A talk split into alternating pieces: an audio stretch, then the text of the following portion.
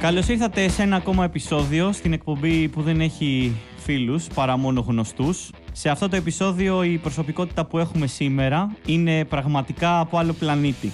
Και όχι, αυτό δεν το λέω γιατί της αρέσει πολύ το διάστημα, ούτε το λέω γιατί όταν έρθει η στιγμή που, δεν ξέρω, το ανθρώπινο είδος έρθει σε επαφή με την εξωγήινη νοημοσύνη, θα είναι η πρώτη που θα συμμετέχει σε αυτή την επιτροπή. Αλλά αναφέρομαι στο ότι κάθε φορά η έρευνα που κάνει με εντυπωσιάζει γιατί είναι πολύ, πολύ μπροστά. Η Αλεξία που δηλώνει ως μια υβριδική επιστήμον, η οποία θα μας πει ίδια τι σημαίνει αυτό, κάνει έρευνα πάνω στις αναγεννητικές ιδιότητες των κυτάρων και μαζί θα συζητήσουμε τι είναι αυτό που κάνει, τι επεκτάσεις έχει αυτό για όλους τους υπόλοιπους και πώς διαχειρίζεσαι μια παραλίγο επιτυχημένη συνεργασία με την NASA στα 26 σου και το πιο σημαντικό απ' όλα, πώς προσανατολίζεσαι για να δημιουργήσεις το μονοπάτι που θέλεις να χαράξεις για να φτάσεις μέχρι εδώ. Καλησπέρα, Αλέξια. Hello. Πρέπει να σταματήσουμε να συναντιόμαστε κάθε δύο χρόνια καταρχάς. ναι, ισχύει αυτό. Και καλώς ήρθες στην Ελλάδα μετά από Ευχαριστώ. το πόσο καιρό είχες να έρθεις. Κοίταξε, στο είπα και πριν που ερχόμασταν. Ε, ήσουν νομίζω η δεύτερη ή η τρίτη γυναίκα που εξέφρασα την ιδέα μου για την εκπομπή αυτή. Και έχεις την τιμή και τίποτα δεν είναι τυχαίο να είσαι η πρώτη η οποία θα συζητήσουμε σήμερα μαζί. Είσαι η πρώτη γυναίκα λοιπόν που θα εκπροσωπήσεις την εκπομπή αυτή. Πώς αισθάνεσαι, ευχαριστώ μαμά, ευχαριστώ μπαμπά. Ευχαριστώ που με έφερες εδώ. Ευχαριστώ για την πρόσκληση. Thanks for having me. Σε ευχαριστώ και εγώ πάρα πολύ που ήρθες. Α, νομίζω το κάνω αυτό μαζί σου γιατί έχω αυτή την εμπιστοσύνη και επειδή έχουμε αυτό τον τρόπο να επικοινωνούμε ελεύθερα. Οπότε, yeah. Ήταν πολύ σημαντικό για μένα γιατί κάποια πράγματα που συζητήσαμε από off, off the record, καλό είναι να τα συζητήσουμε και on the record. Yeah. Λοιπόν, ας ξεκινήσουμε λίγο πιο ομαλά και να συνδέσουμε λίγο και τον πρόλογο με την πρώτη ερώτηση. Θέλω να μου πεις για σένα, και δεν την έχω ξανακάνει αυτή την ερώτηση, τι σημαίνει για σένα να είσαι επιστήμονας και μετά τι σημαίνει για σένα να είσαι υβριδική επιστήμον, όπως εσύ αναφέρεις; Μμ. Ναι, είναι μια πολύ ωραία ερώτηση. Νομίζω ότι στο εξωτερικό που μένω με ρωτάνε λίγο πιο συχνά γιατί επέλεξα αυτό το μονοπάτι. Εμένα η πορεία μου βέβαια είναι λίγο παράξενη σε σχέση με τα, Είναι πολύ με τα παράξενη. ελληνικά standard. Πίστεψέ με.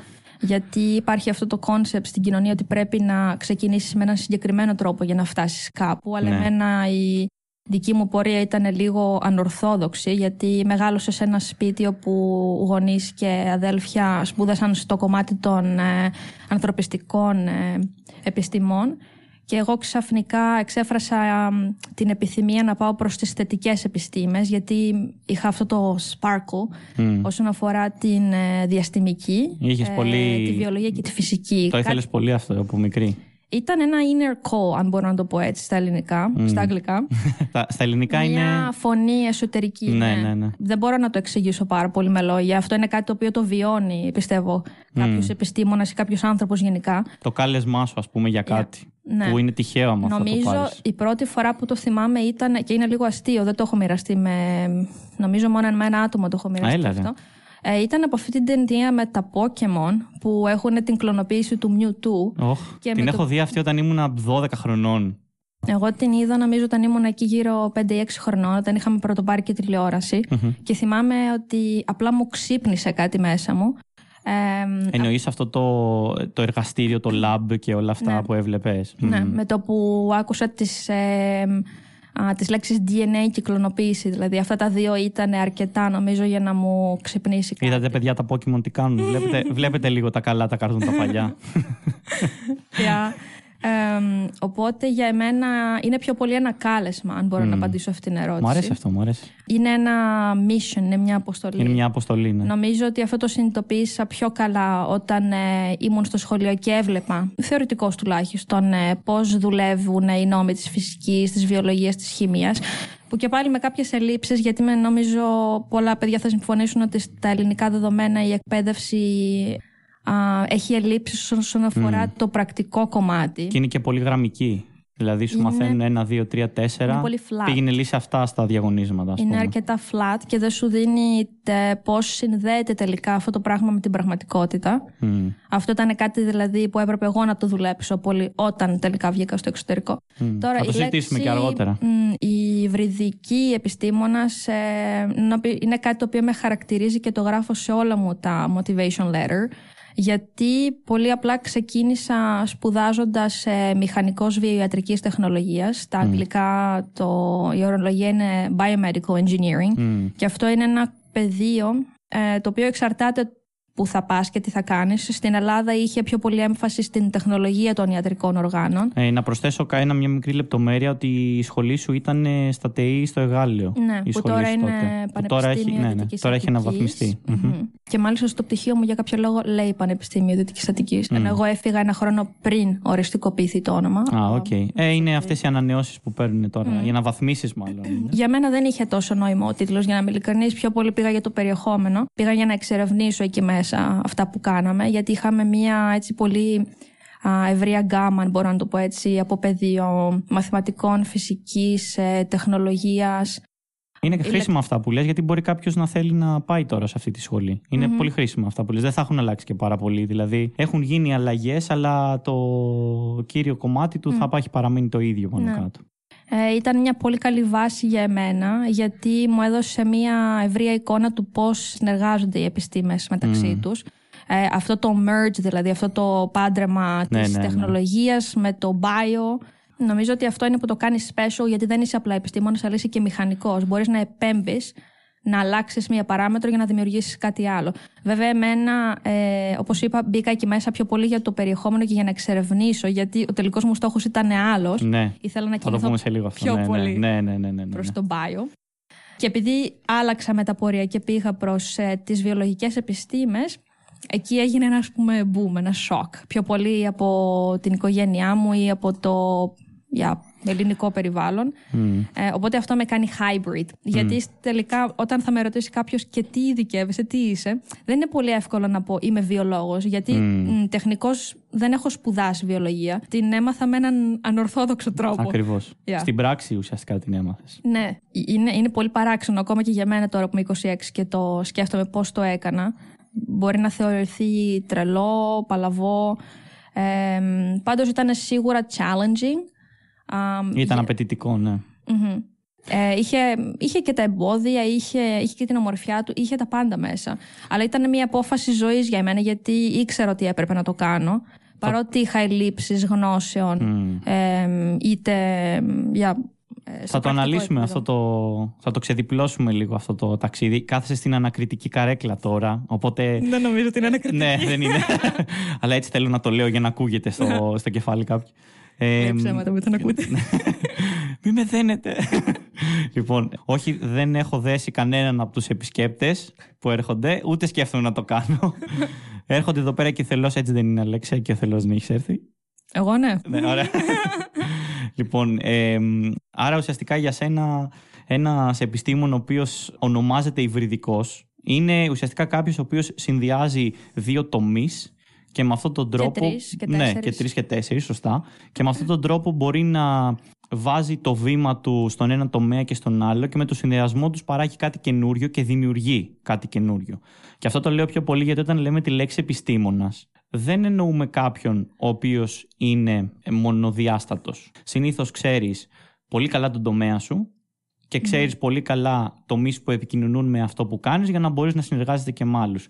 Είναι πολύ δύσκολο να βρεις επιστήμονα τώρα που να πει ότι ξέρω καλά μόνο αυτό. Μάλλον ξέρεις και κάτι καλά από κάποιους άλλους τομείς για να μπορέσεις να δημιουργήσεις και να παράξεις κάτι νέο. Θέλω να σου κάνω πάνω σε αυτό το κομμάτι μία ερώτηση που είχαμε συζητήσει λίγο μαζί. Κατά πόσο θεωρείς ότι ο επιστήμονας με τις σκληρές τετράγωνες αρχές που έχει ο κάθε τομής και τους ενσωματώνει έχει και λίγο καλλιτεχνικές ιδιότητες και δεξιότητες για να μπορεί να συνδυάζει τα πράγματα. Πώς το βλέπεις εσύ αυτό; Μου χαμογελάει όλη την ώρα σε αυτή την ερώτηση εντωμεταξύ. Εγώ επειδή είχα και καλλιτεχνική φύση ως παιδί, μπορώ να πω ότι πάντα το έβλεπα και λίγο καλλιτεχνικός, γιατί για μένα ο επιστήμονας είναι και δημιουργός. Μμ. Νομίζω εξαρτάται πολύ το άτομο βέβαια. Έχω δει αρκετούς επιστήμονες στη ζωή μου. Οι περισσότεροι είναι πιο επιφανειακοί. Δηλαδή, απλώς θα ακολουθήσουν ένα πρωτόκολλο και θα θελήσουν να παράξουν το έργο και απλώς να το κάνουν μια δημοσίευση. And that's it. Mm-hmm. Um, που και αυτό καλό είναι, βέβαια. Αλλά... Yeah, σίγουρα. Ναι.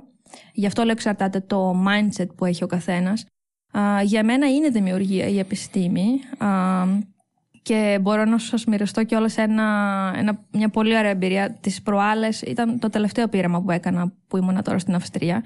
Ε, και είχα κάποια δείγματα τα οποία δεν ήταν τόσο επιτυχή με βάση αυτό που ήθελα να κανω αλλά όπως τα παρατηρούσα στο, στο μικροσκόπιο με, με fluorescence στην ουσία αυτό που κάνεις είναι ότι έχεις κύτταρα τα οποία ε, ανάλογα με το πείραμά σου μπορεί να τα κάνεις κάποια θεραπεία ή μπορεί να είναι normal κύτταρα και ε, χρησιμοποιείς κάποιες dyes, κάποιες μπογιές, έτσι, ναι. μπορώ να το πω έτσι. Ναι, ναι, κάποιες μπογιές. Και καταφέρνεις και βάφεις και απεικονίζεις αυτό που θέλεις να δεις με χρώματα πράσινο, κόκκινο, με μπλε. Ε, για παράδειγμα, εγώ ήθελα να δω συγκεκριμένα μία πρωτεΐνη πάνω στον κύτταρο και την απεικόνισα με πράσινο χρώμα. Ε, και αυτές τις εικόνες που έβλεπα για, στα δικά μου τα μάτια ε, απεικονίζονταν πολύ ωραίες ζωγραφιές. Για παράδειγμα, ναι. θυμάμαι μία μπαλαρίνα. Ναι. Και ήμουν δίπλα με τον συνάδελφό μου και αυτός δεν μπορούσε να το δει. Αλλά εγώ το έβλεπα και mm. όταν του το εξήγησα, είχε κατενθουσιαστεί. Πιστεύω ότι του έδωσα κάτι. Ναι, ναι. If that makes sense. Ναι, ναι, ναι. ή επίσης. Ε, μια λεπτομέρεια που του άρεσε και τον τράβηξε πιο πολύ σε αυτό είδε που μια άλλη πτυχή mm. του, του πεδίου. Ε, και... Ουσιαστικά εσείς με φθορισμό, το fluorescence είναι mm. ο φθορισμός. Ουσιαστικά με αυτό τον τρόπο εσείς μπορείτε και χρωματίζετε τις δομές και τις ναι. βλέπετε εκεί πέρα. Ναι.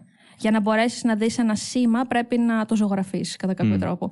Τέλειο. Και ένα άλλο που ήταν πάρα πολύ όμορφο και μακάρι να το έδειχνα τώρα με κάμερα είναι κάποια δείγματα τα οποία ε, είχαν αποκρισταλοποιηθεί mm. επειδή ε, για, για διάφορους, για διάφορους λόγους. Δεν ναι. έπρεπε να γίνει έτσι, αλλά έγινε. Ναι, ναι, ναι, Αλλά μόνο και μόνο επειδή έριξα μια ματιά στο μικροσκόπιο, έβλεπα τους κρυστάλλους, κυριολεκτικά έμοιαζε όπως είναι οι νυφάδες του χιονιού και αυτό oh. ήταν τόσο όμορφο. Σαν, διαμάτια, σαν κοσμήματα μου έρχεται στο κεφάλι όταν Ακριβώς, θα στο δείξω μετά, αν θέλεις. Θα μου το δώσεις φωτογραφία. Μπορούμε να το βάλουμε στο βίντεο, στο κομμάτι που θα ακούγεται στο mm-hmm. YouTube, ε, να παίξει φωτογραφία εκεί πέρα. Το Γιατί έχω... τα παιδιά στο Spotify και στα άλλα podcast δεν θα μπορούσαν να το δουν. Το έχω τραβήξει σε βίντεο και πραγματικά mm. την ώρα που το τράβαγα ήταν 11 η ώρα το βράδυ. Ήμουν πάρα πολύ κουρασμένη, πόναγε όλο μου το σώμα.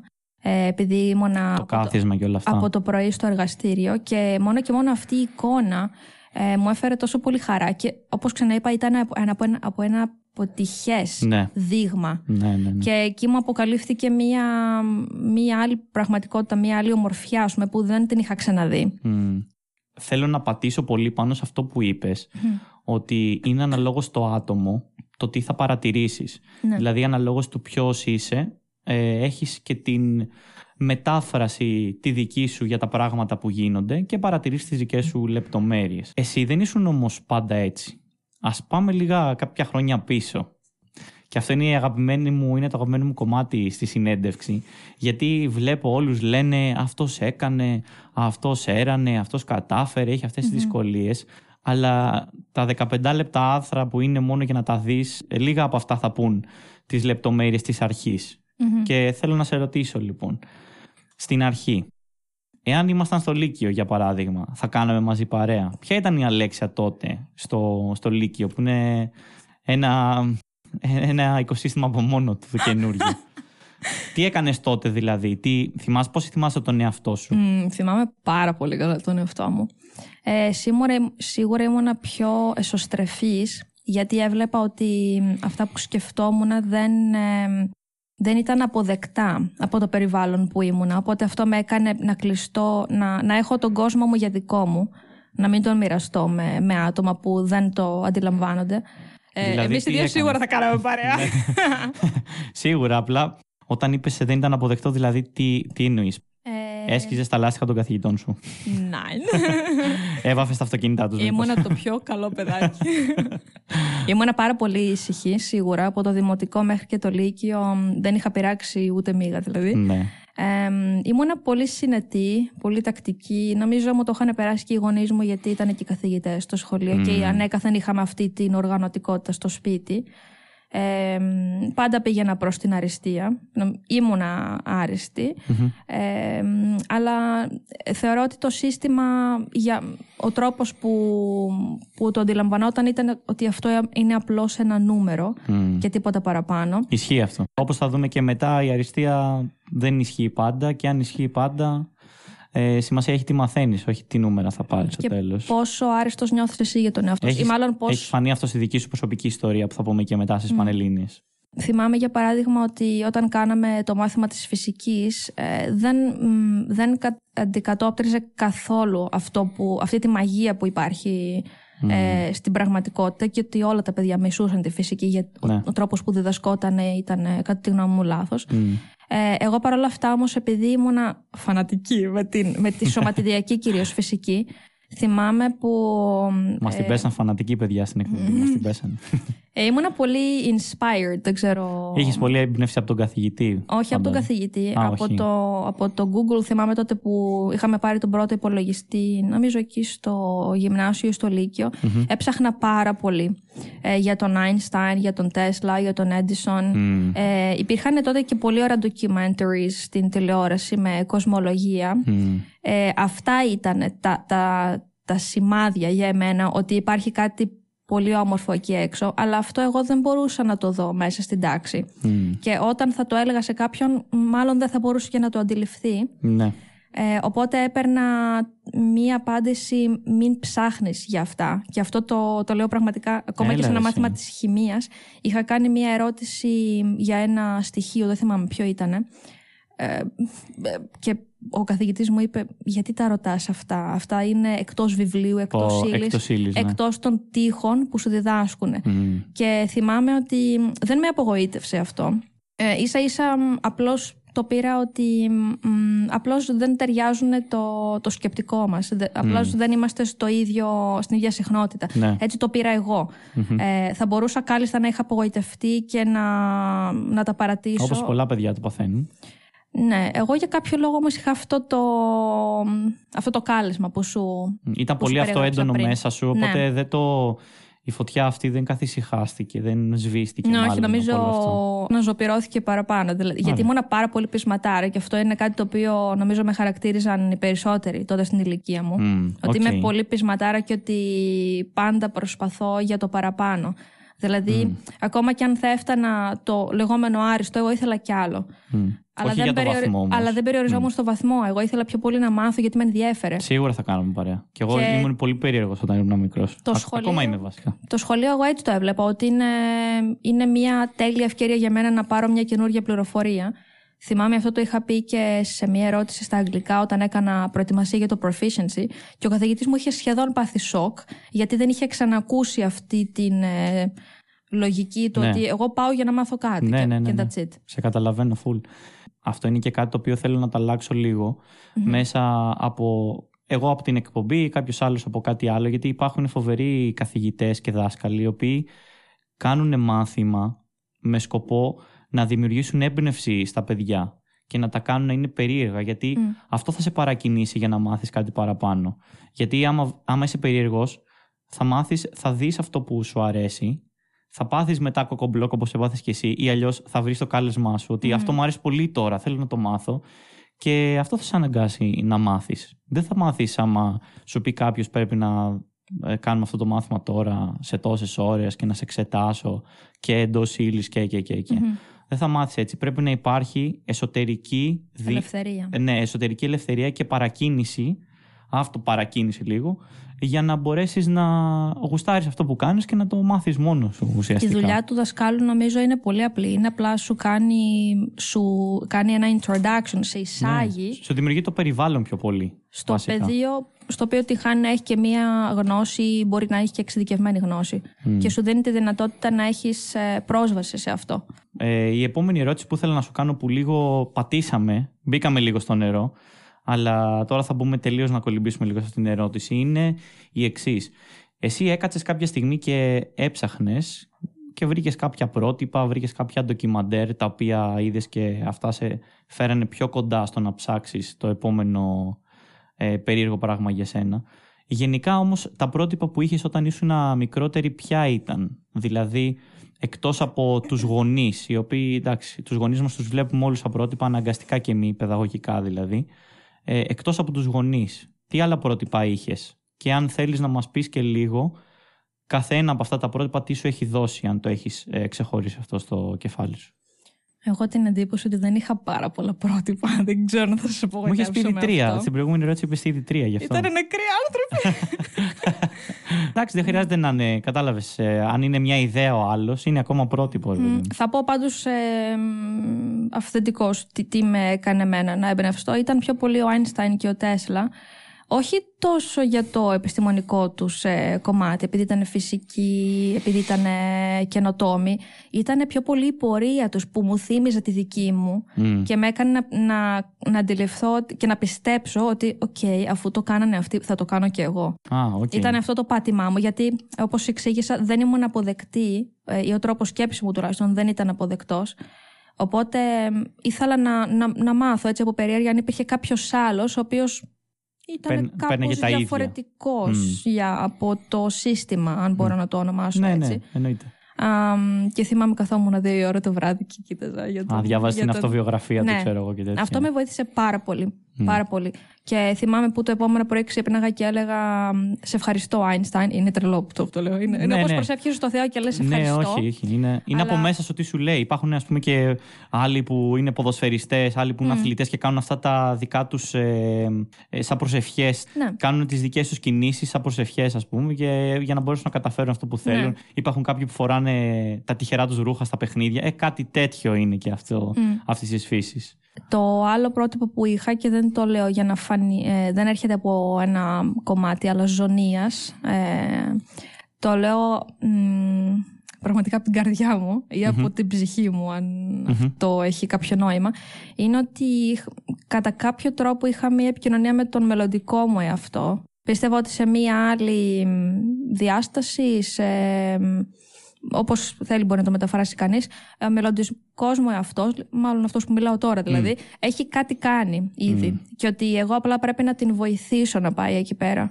Okay. Ε, οπότε με αυτό μου έδινε για έμπνευση και Άρα εσύ το είχες, το είχες κλειδώσει, δηλαδή τώρα χωρίς να έχει γίνει κάτι από όλα αυτά, εσύ όμως το, το πίστευες τόσο πολύ, το είχες κλειδώσει μέσα σου, ότι αυτό το πράγμα έχει συμβεί ήδη στο μέλλον. Ναι. Που αυτό άμα το πάρεις από άποψη τι σε παρακινεί να κάνεις ε, εξωφρενικά πράγματα, καμιά φορά είναι τέτοιες εξωφρενικές σκέψεις ενώ σε εισαγωγικά. Ε, γιατί είναι...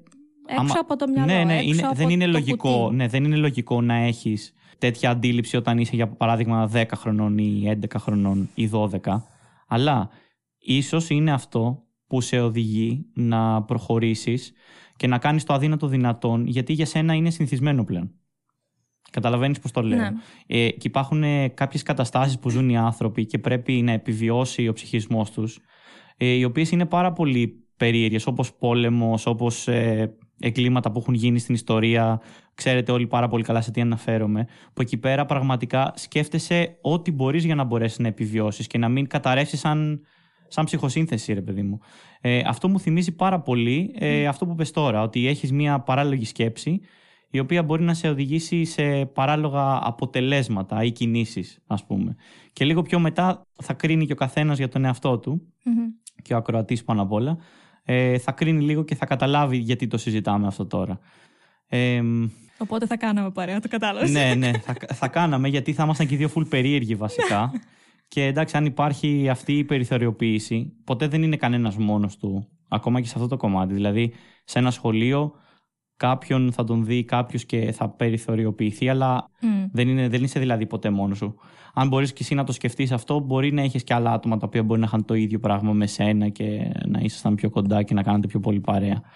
Αλλά από ό,τι είπες, πέρασες μια ήρεμη ας πούμε και πιο πολύ εσωτερικής διερεύνησης ε, ζωή σχολική μέχρι που φτάσαμε στη μητέρα των μαχών Πανελλήνιες. Ξεκίνησες λοιπόν κάποια στιγμή Δευτέρα Λυκείου να σκέφτεσαι φαντάζομαι τι κατεύθυνση θα πάρεις; Όχι τότε, πιο πριν. Πιο πολύ, πριν, πιο, πολύ πιο πριν. Ποια ήταν η διαδικασία λοιπόν που σκέφτηκες ε, προς τα που θα κινηθείς; Το έχεις ήδη αποφασίσει, δηλαδή; Στην αρχή μισούσα πάρα πολύ τα μαθηματικά, γιατί μου είχε μπει αυτή η ταμπέλα ότι δεν είμαι καλή. Είχα μία δασκάλα στο δημοτικό, η οποία, κατά τη γνώμη μου, δεν, δεν δίδασκε καλά το μάθημα, ή τουλάχιστον εγώ δεν το αντιλαμβανόμουν έτσι όπως το διδασκε Οπότε είχε μπει η ταμπέλα ότι εγώ δεν είμαι καλή στα μαθηματικά. Και αυτό με ακολούθησε για αρκετά χρόνια. Γι' αυτό και το σοκ από τους γονείς μου ότι εγώ θα ακολουθήσω τα μαθηματικά. Ε, απλά επειδή εγώ ε, ήθελα να μάθω και να καταλαβαίνω, ε, έκανα κάποια φροντιστήρια με μια, μια γειτόνισσα μου, ήταν μια πολύ καλή γυναίκα. Νομίζω ήταν φυσικό στο επαγγελμα και με έκανε yeah, training, με έκανε Ε, από Τετάρτη Δημοτικού ήμουν πολύ μικρή. Έλα ρε. Ε, και όταν έφτασα γυμνάσιο άρχισαν να μου αρέσουν. Στο Λύκειο απλώς τα ερωτεύτηκα. Δηλαδή μετά κατάλαβα ότι ε, έχουν κάτι παραπάνω αυτά τα μαθηματικά μοντέλα. Δεν είναι απλώς εκεί για να λύνεις mm. ασκήσεις και να βρεις ένα αποτέλεσμα. Κάπως κάπου χρησιμοποιούνται. Έπειτα, εγώ διάβαζα πάρα πολύ ιατρική. Είχαμε έναν τεράστιο τόμο στο σπίτι. Το μοναδικό ιατρικό βιβλίο σε όλα τα ανθρωπιστικά βιβλία που είχαμε. Ε, και είχα ξετρελαθεί. Έβλεπα, ε, έμαθανα για σπάνιες αρρώστιες τις οποίες δεν είχα ακούσει ποτέ. Απλά μου φαινόταν το συναρπαστικό που υπήρχαν αυτές οι γενετικές μεταλλάξεις και πώς προήλθαν και τι μπορεί να τις ε, δημιούργησε. και σε συνδυασμό με την φυσική και την κοσμολογία που έβλεπα στα ντοκιμαντέρ, κατάλαβα ότι κάτι, κάτι προς τα εκεί. Στην αρχή νόμιζα ότι θα πήγαινα προς ιατρική, αλλά στο τέλος συνειδητοποίησα ότι δεν μου αρέσει να ασχολούμαι με ασθενείς, ε, αλλά μου αρέσει πιο πολύ να εξερευνω Και ο μεγαλύτερος μου αδερφός ήταν αυτός που μου είπε ότι υπάρχει ένας τομέας που ονομάζεται έρευνα και μπορείς προς τα εκεί να ασχοληθείς. Οπότε εγώ, επειδή είχαμε το Google τότε, ναι. άρχισα να ψάχνω. Ευχαριστώ Google. Ε, thank you Google. um, και άρχισα να ψάχνω και να ψάχνω. Ε, γι' αυτό και όταν με γνώρισες, έπαθες mm. το σοκ, γιατί τα ήξερα. Ναι. Γιατί Θα την πω αυτή την ιστορία σε λίγο. Ναι. Mm, ναι. Ήθελα να δω πού υπάρχει έρευνα, σε ποια παιδεία, πώς μπορώ να πάω εκεί. Εν πάση περιπτώσει, τις πανελλαδικές εγώ πάλι δεν τις είχα πάρει μ, τόσο στα σοβαρά με την έννοια ότι δεν πιστεύω ότι είναι το, το τέλος. Το Α και το Ω, ναι. που έτσι κι αλλιώς αυτό διονύζεται πάρα, πάρα πολύ και πρέπει ναι. να αλλάξει κάποια στιγμή. Ναι. Δεν έγραψε καλά στις πανελλαδικές ε, εν ολίγης, ενώ ήμουν άριστη. Θυμάσαι και... πόσο περίπου είχες γράψει; Νομίζω το 10.500 μόρια. Ήταν δηλαδή το σοκ ε, και το δικό μου και, και ολονό. Νομίζω το 2013 έδωσα εγώ. Ναι. Ήταν και Παρασκευή 13. αυτό φταίει γάμο το. Αυτές οι μέρες. Γιατί; ναι, και οπότε με βάση αυτά τα μόρια, εγώ δεν ήθελα να ξαναδώσω, δεν θα έμπαινα σε αυτή τη διαδικασία. Και εγώ ποτέ. Ε, οπότε μετά ανακάλυψα αυτό το τμήμα που λεγόταν Μηχανικών Βιοιατρική Τεχνολογίας και με το που το άκουσα μου έκανε κλικ. Δεν το είχα ξανακούσει ποτέ. Απλά με το που το άκουσα μου έκανε κλικ. Και, και έψαξα στο Google το, το ξενο την ξένη ορολογία και είδα ότι είχε πάρα πολύ ε, απήχηση στο εξωτερικό για έρευνα και λέω εκεί θα πάω. Ε, και είχα ήδη στο μυαλό μου, φαντάσου τώρα, την ώρα που ήμουν στο Google και πληκτρολογούσα, ήδη είχα κάνει vision εγώ όραμα ότι θα κάνω και μεταπτυχιακό πάνω σε αυτό που κάνω τώρα, με, με αυτόν τον τίτλο ακριβώς που Τώρα καταλαβαίνω που, ε, που οφείλεται η ιστορία της γνωριμίας μας. Τώρα καταλαβαίνω. από πού προήρθε αυτή η σκέψη στο κεφάλι σου. λοιπόν, μέχρι να φτάσουμε εδώ, εγώ θέλω να επισημάνω κάποια σημαντικά πράγματα. Αυτό που μου ήρθε στο μυαλό σας σε άκουγα είναι ότι είσαι ένα παιδί τώρα που είσαι θεωρητικά πολύ καλή, άριστη, το βάζω σε εισαγωγικά γιατί για μένα δεν υπάρχει άριστος και κάποιος που δεν ξέρει τίποτα. Όλοι είμαστε μία μεγαλύτερη τάξη από κάποιον άλλον και μία μικρότερη τάξη από κάποιον άλλον. Δηλαδή, εσύ για παράδειγμα στην έρευνα είσαι σε μεγαλύτερη τάξη από Εγώ σε κάτι άλλο, στον αθλητισμό για παράδειγμα, λέω τώρα κάτι, είμαι μεγαλύτερη τάξη από σένα και απλά ξέρεις. Αλληλεπιδρούμε και αλλάζουμε πληροφορία με αυτόν τον τρόπο δεν υπάρχει ούτε μάστερ που να τα ξέρει όλα, ούτε κάποιος που δεν ξέρει τίποτα. Νομίζω τελικά όλοι είμαστε εκεί που ανήκουμε. Εκεί που έπρεπε να είμαστε την κατάλληλη στιγμή. Αυτό είναι, είναι, το, αυτό είναι μεγάλη συζήτηση, να σου πω την αλήθεια, που μπορεί να μας μείνει λίγος χρόνος να το βρούμε. Αλλά ήθελα να επισημάνω ότι παρόλο που ήσουν μια πολύ καλή μαθήτρια, εσύ μετά δεν απογοητεύτηκες αυτό που παθαίνουν όλοι με τις πανελλήνιες, που υπήρχε ρε παιδί μου όλο αυτό το γιατί έγραψες τόσο που θα πας τώρα, δεν είναι από που προσανατολίστηκες καθόλου. Και παρόλα αυτά, μέσα από την αποτυχία σε εισαγωγικά, mm. ήσουν πολύ σταθερή στο στόχο σου, βρήκες τι ήθελες να κάνεις, βρήκες για ποιο λόγο ήθελες να αξιοποιήσεις αυτά τα μόρια που έχει γράψει τότε.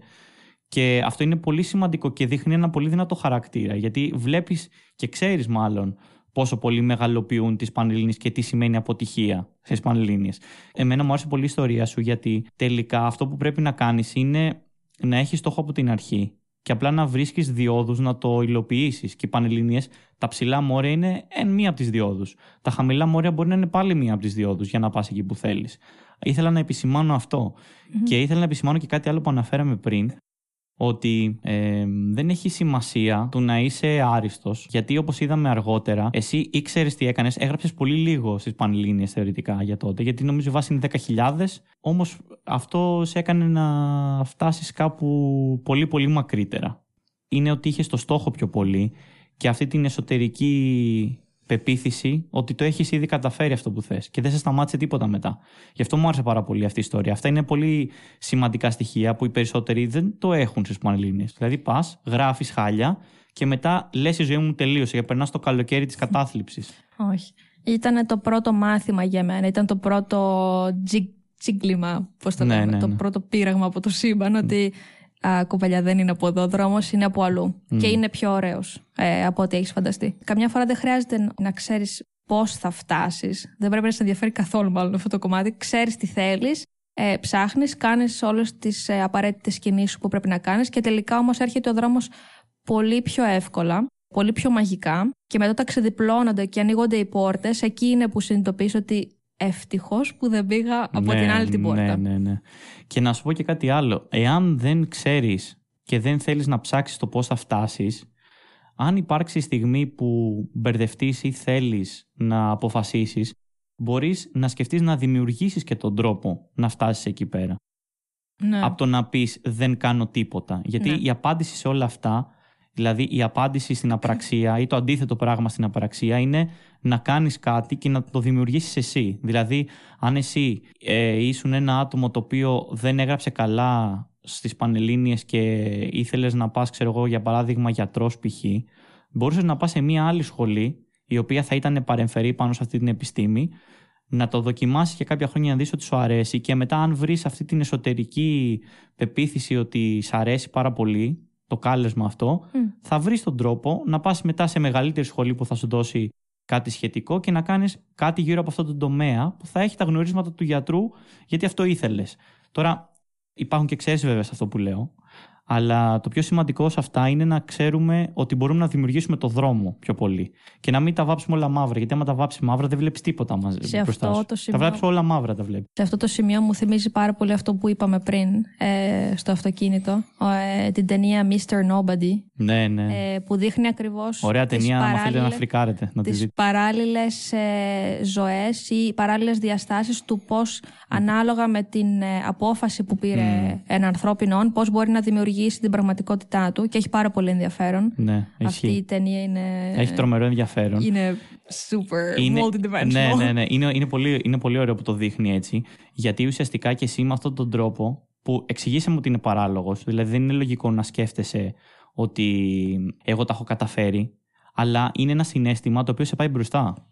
Και αυτό το συνέστημα μετά σου δίνει σωστή καθοδήγηση για να μπορέσεις να ενσωματώσεις τις πράξεις που θα σε κάνουν να φτάσεις εκεί πέρα είναι το ίδιο πράγμα που σου λέω όταν ο στρατιώτης βρίσκεται στην πολύ δύσκολη περίοδο που πολεμάει και πέφτουν βόμβες και πεθαίνουν όλοι γύρω του πρέπει κάτι να σκεφτεί για να μπορέσει να τα καταφέρει. Δηλαδή είναι, είναι πόλεμος έτσι κι αλλιώς το να μπορέσεις να δημιουργήσει και εσύ το, ε, το μονοπάτι σου και να έχεις γράψει 12.000 και να πρέπει να κατάλαβες να κάνεις κινήσεις που πρέπει να πας στο επόμενο στάδιο. Ο πόλεμος ε, θεωρητικά από τη μία οπτική γωνία υπήρχε από την κοινωνία, από, το, από τα standards. Ναι, ναι. Αλλά στο δικό μου το κεφάλι δεν υπήρχε πόλεμος, υπήρχε κάτι, κάτι διαφορετικό. Γι' αυτό είπα ότι δεν ήταν ίσως τόσο σύνηθες αυτό το διαφορετικό, αυτό το έξω από το κουτί, έξω από τους τέσσερις τείχου που σε καταβλείουν και σου λένε ότι αυτό είναι έτσι, αυτό είναι έτσι.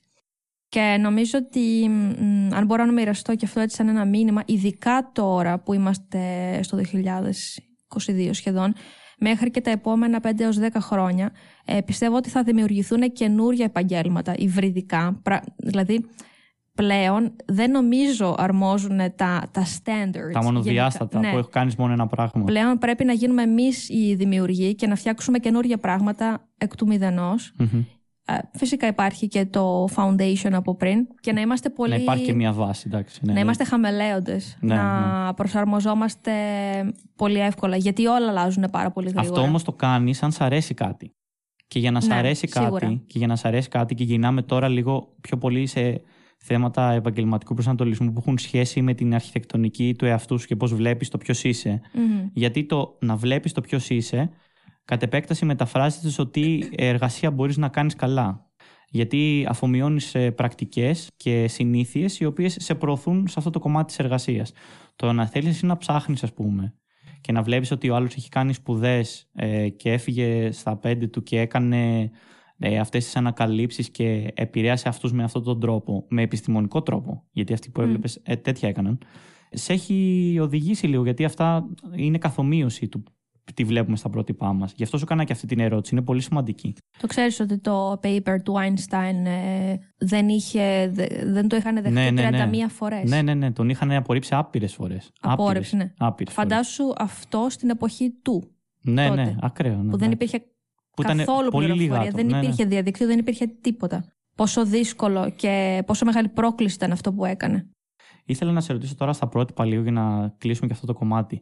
Από τους γονείς σου επαγγελματικά, τι έχεις πάρει σαν μότο ή σαν συμπεριφορές ή σαν δεξιότητες; Υπάρχει Mm. κάτι το οποίο έχει ξεχωρίσει; Οι γονείς μου ήταν και οι δύο φιλόλογοι. Η μαμά μου είχε εξειδικευσεί ιστορικός. Ο πατέρας μου πιο πολύ έκανε έκθεση αρχαία.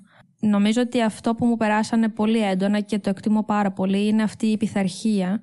Μμ. Το να είμαι. Α, να τα φέρω εις πέρας μόνη μου. Δηλαδή, έχω τα υλικά, τα παίρνω, τα επεξεργάζομαι και φτιάχνω το αποτέλεσμα. Και το άλλο που μου περάσανε είναι η μεταδοτικότητα. Επειδή και οι δύο. Ε, είναι, είναι μια εξαίρεση οι γονείς μου και το λέω αντικειμενικά, όχι επειδή είναι γονείς μου.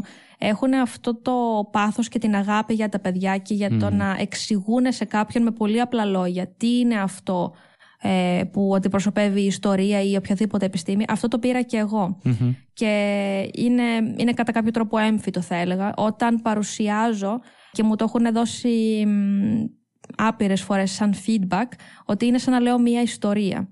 Και πραγματικά με ενδιαφέρει πολύ αυτό γιατί επειδή μ, έχω δώσει παρουσιάσεις σε μ, ανθρώπους από διάφορα πεδία Ναι. μέχρι και ανθρώπους που είναι τελείως άσχετοι Μμμ. ε, δεν θυμάμαι ούτε μία φορά κάποιος να είπε ότι δεν κατάλαβε αυτό που είπα. Και αυτό με κάνει πολύ χαρούμενη, γιατί αυτός είναι και ο στόχος τελικά. Να εξηγήσεις κάτι σε κάποιον και να του δείξεις πόσο τέλειο είναι και πόσο συναρπαστικό είναι, χωρίς να χρειάζεται να το σκεφτεί πάρα Ναι. πολύ. Και να του δώσεις και τη δυνατότητα να σου κάνει ερώτηση αβίαστα, χωρίς να φοβάται. Μμ. Γιατί στην Πολύ Ελλάδα πάλι σημαντικό. αυτό είναι ένα πρόβλημα, ότι δεν κάνουμε ερωτήσεις γιατί φοβόμαστε. Ότι μπορεί να θεωρηθεί χαζό. Τελικά δεν υπάρχουν χαζές ερωτήσεις, υπάρχουν μόνο χαζές απαντήσεις. Υπάρχουν χαζές απαντήσεις, αλλά εγώ θα πω και κάτι άλλο. Υπάρχουν και άτομα τα οποία κάνουν τις ερωτήσεις να ακούγονται χαζές με το να τις κρίνουν, ας πούμε, για παράδειγμα. Ναι. Γιατί όλοι. Οκ, όταν ρωτάς και είσαι σε ένα αμφιθέατρο, είναι καλό να ρωτήσεις και κάτι που θα έχει αξία και για τους υπόλοιπους να το ακούσουν. Μην Μμ. ρωτήσεις κάτι μόνο δικό σου. Αλλά και όταν συμβεί αυτό, δεν πρέπει αυτός που είναι υπεύθυνος για αυτό το κομμάτι να το κατακρίνει αυτό, γιατί είναι σαν να Ακριβώς. σιγάζει μια φωνή. Η οποία μπορεί να είναι σε διαφορετικό στάδιο από κάποιον άλλον. Δεν σημαίνει ότι έχουμε διαβάσει όλοι το ίδιο ή ότι έχουμε κατανοήσει όλοι το ίδιο. Και αυτό είναι κάτι όντως που είναι, πολύ, είναι σπαστικό για μένα αυτό το πράγμα. Μμ.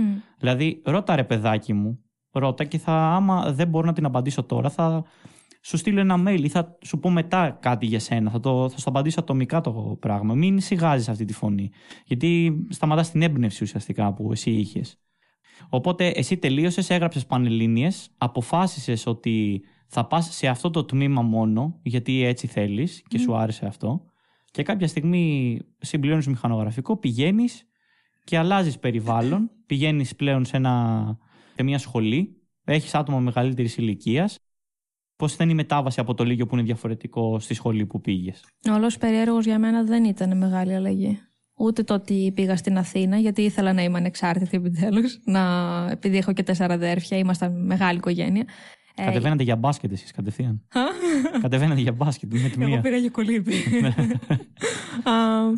Ναι. Α, Νομίζω ότι δεν είχα κάποιο θέμα προσαρμογής. Έτσι το θυμάμαι δηλαδή. Ότι με τα μαθήματα, με, τα, με τις Ήταν πάρα πολύ εύκολα τα μαθήματα, ειδικά στα πρώτα εξάμεινα. Εγώ μάλλον επειδή ήμουν από θετικής κατευθύνσεως, ενώ οι υπόλοιποι ήταν όλοι σχεδόν από τεχνολογική, ε, δεν είχαν ιδέα από μαθηματικά και φυσική. Ενώ για μένα αυτά ήταν ε, πολύ βασικά. Οπότε εγώ πάντα ρώταγα κάτι πολύ παραπάνω και, και αυτό στην αρχή κρινόταν πολύ, θυμάμαι, από κάποιους συμφοιτητές. Νομίζαν ότι θέλω να το παίξω έξυπνη ή να το παίξω ξερω Αλλά επί της ουσίας εγώ απλώς ρώταγα αυτό που ήθελα να μάθω. Τελικά αυτό που έκανα ήταν ότι στο τέλος κυρίως μετά το μάθημα πήγαινα στους καθηγητές και συζήταγα ε, και θυμάμαι ότι προς έκπληξη δική τους μου, μου εξέφραζαν ότι μου λέγανε γιατί είσαι εδώ, γιατί δεν είσαι στην ιατρική ή σε κάποια ανώτερη σχολή. Και του έπρεπε να αναλύσω όλη την ιστορία και αυτό. Ναι, ναι, ναι. οπότε ε, και έτσι έχτισα πολύ καλή επικοινωνία με τους καθηγητές μου ε, από πολύ νωρίς. Και έτσι ξεκίνησε και η πρώτη μου συνεργασία που με κατεύθυνε προς την έρευνα, γιατί είχαμε ένα μάθημα ανανοτεχνολογίας, το οποίο ήταν μεγαλύτερο εξαμήνου, αλλά εγώ είχα πάει από νωρίς γιατί απλώς με ενδιέφερε να το κάνω. ε, και όταν πήγα, μετά από δύο ή τρία μαθήματα, ο καθηγητής με έπιασε μετά από την τάξη και μου είπε να έχω μια ερευνητική ομάδα, κάνουμε αυτό και αυτό, αν θα σε ενδιέφερε. Θέλεις και... να στο team. Ακριβώς. Και εγώ τότε ήμουνα 17. Ναι. δηλαδή ήταν πολύ wow για μένα. Και έτσι ξεκίνησε τελικά και η πορεία μου στην έρευνα. Λοιπόν, τώρα νομίζω είναι καλή ώρα για να πω την ιστορία που γνωριστήκαμε. Γιατί ήταν. Το θυμάμαι ακόμα λες και ήταν χθες.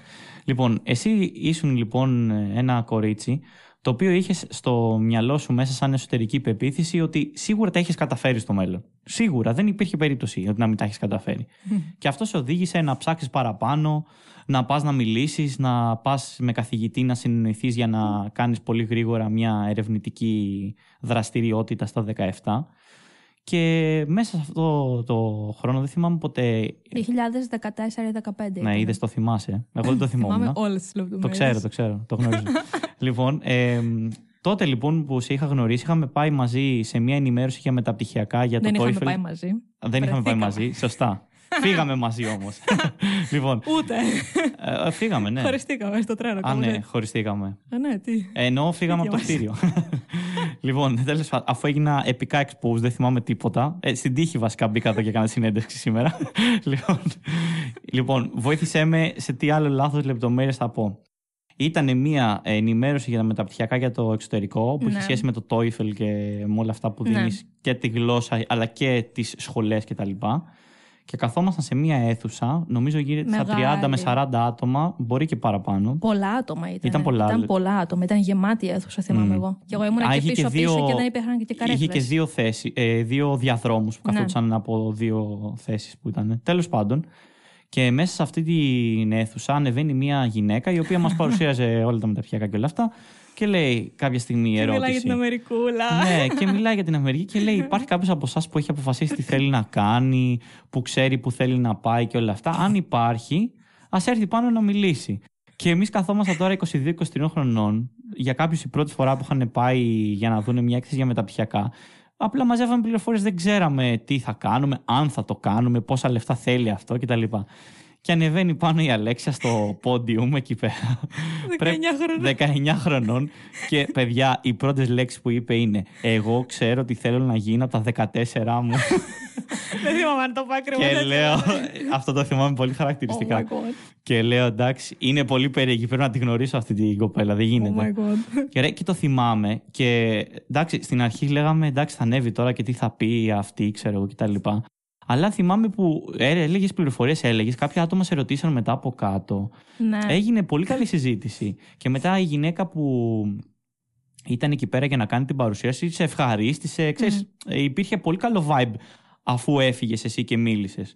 Και κάπως έτσι γνωριστήκαμε. Δηλαδή, ήρθα, σου είπα ε, πώς γίνεται να το έχεις ε, βρει από τόσο μικρή, μου είπες και εσύ τα δικά σου και κάπως έτσι πιάσαμε συζήτηση και κουβέντα. Οπότε είναι και αυτό ένα παράδειγμα ε, το οποίο εάν πιστεύεις κάτι πολύ μέσα σου, ρε παιδί μου, και δεν σε σταματάει κανείς και σε τίποτα, κοίτα τι κινήσεις και τι πράξεις και μέχρι πού μπορεί να φτάσεις για να κάνεις κάτι. Που έχει, εγώ θα είχα τρομερή ντροπή να χανεύει, ας πούμε. Ε, χωρίς να ήξερα τι θέλω να κάνω, χωρίς όλα αυτά. Αλλά για σένα αυτό ήταν μια ακόμα Δευτέρα, κατάλαβες. Ήταν τόσο καθαρό μέσα σου, που δεν υπήρχε περίπτωση να ε, σε νικήσεις ας πούμε, η πίεση της αίθουσας και όλων των υπολείπων. Νομίζω δεν με ενδιαφέρει καθόλου αυτό. Νομίζω είχα Καλά, πάει ναι, και με τη λογική σίγουρα. ότι ίσως πω κάτι μπορεί να βοηθήσει κάποιον άλλον. Κάπως έτσι νομίζω ότι το σκεφτόμουν. Είδες τώρα όμως. Αλλά από... ήμουν πολύ αυθόρμητη, δεν το πολύ σκέφτηκα. Να από, μία όμως, από μία όμως ε, πεποίθηση εσωτερική, πόσο διαφορετική έκφραση έχει στην προσωπικότητά του. Ενώ κάποιος άλλος ερχόταν, θα ντρεπόταν, θα. ξέρεις, είναι για πρώτη φορά, θα πας να μάθεις πληροφορίες. Thank you, mom and dad. ναι. Για τη μεταδοτικότητα. Όχι, είναι εντυπωσιακό πραγματικά πώς μία κίνηση. Μία, λες και παίζουμε σκάκι είναι. Μία κίνηση μέσα του. Μάτ. ναι, ναι, που σκέφτεσαι ποιος είσαι, μπορεί να αλλάξει τα πάντα. Να κάνει πραγματικά 0% να κάνει. Τέλος πάντων, ε, αυτή ήταν η ιστορία που γνωριστήκαμε και μετά ε, βρισκόμασταν, χαθήκαμε για κάποιο καιρό και ξαναβρεθήκαμε πάλι γιατί ήσουν μισές φορές ήσουν εξωτερικό, μισές ήσουν εδώ.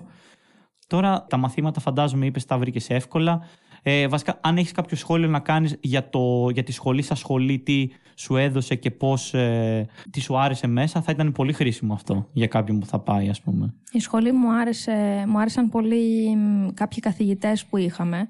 Ενώ ξανά έχω πει, είμαι πιο, ήμουνα, ήμουνα εκεί, είμαι πιο πολύ στα θετικά, δηλαδή σε βιολογία, φυσική χημεία. Είχα πάρα πολύ έκθεση και στο κομμάτι προγραμματισμού, που δεν είχα ιδέα τι ήταν. Και αυτό με δυσκόλεψε πολύ στην αρχή.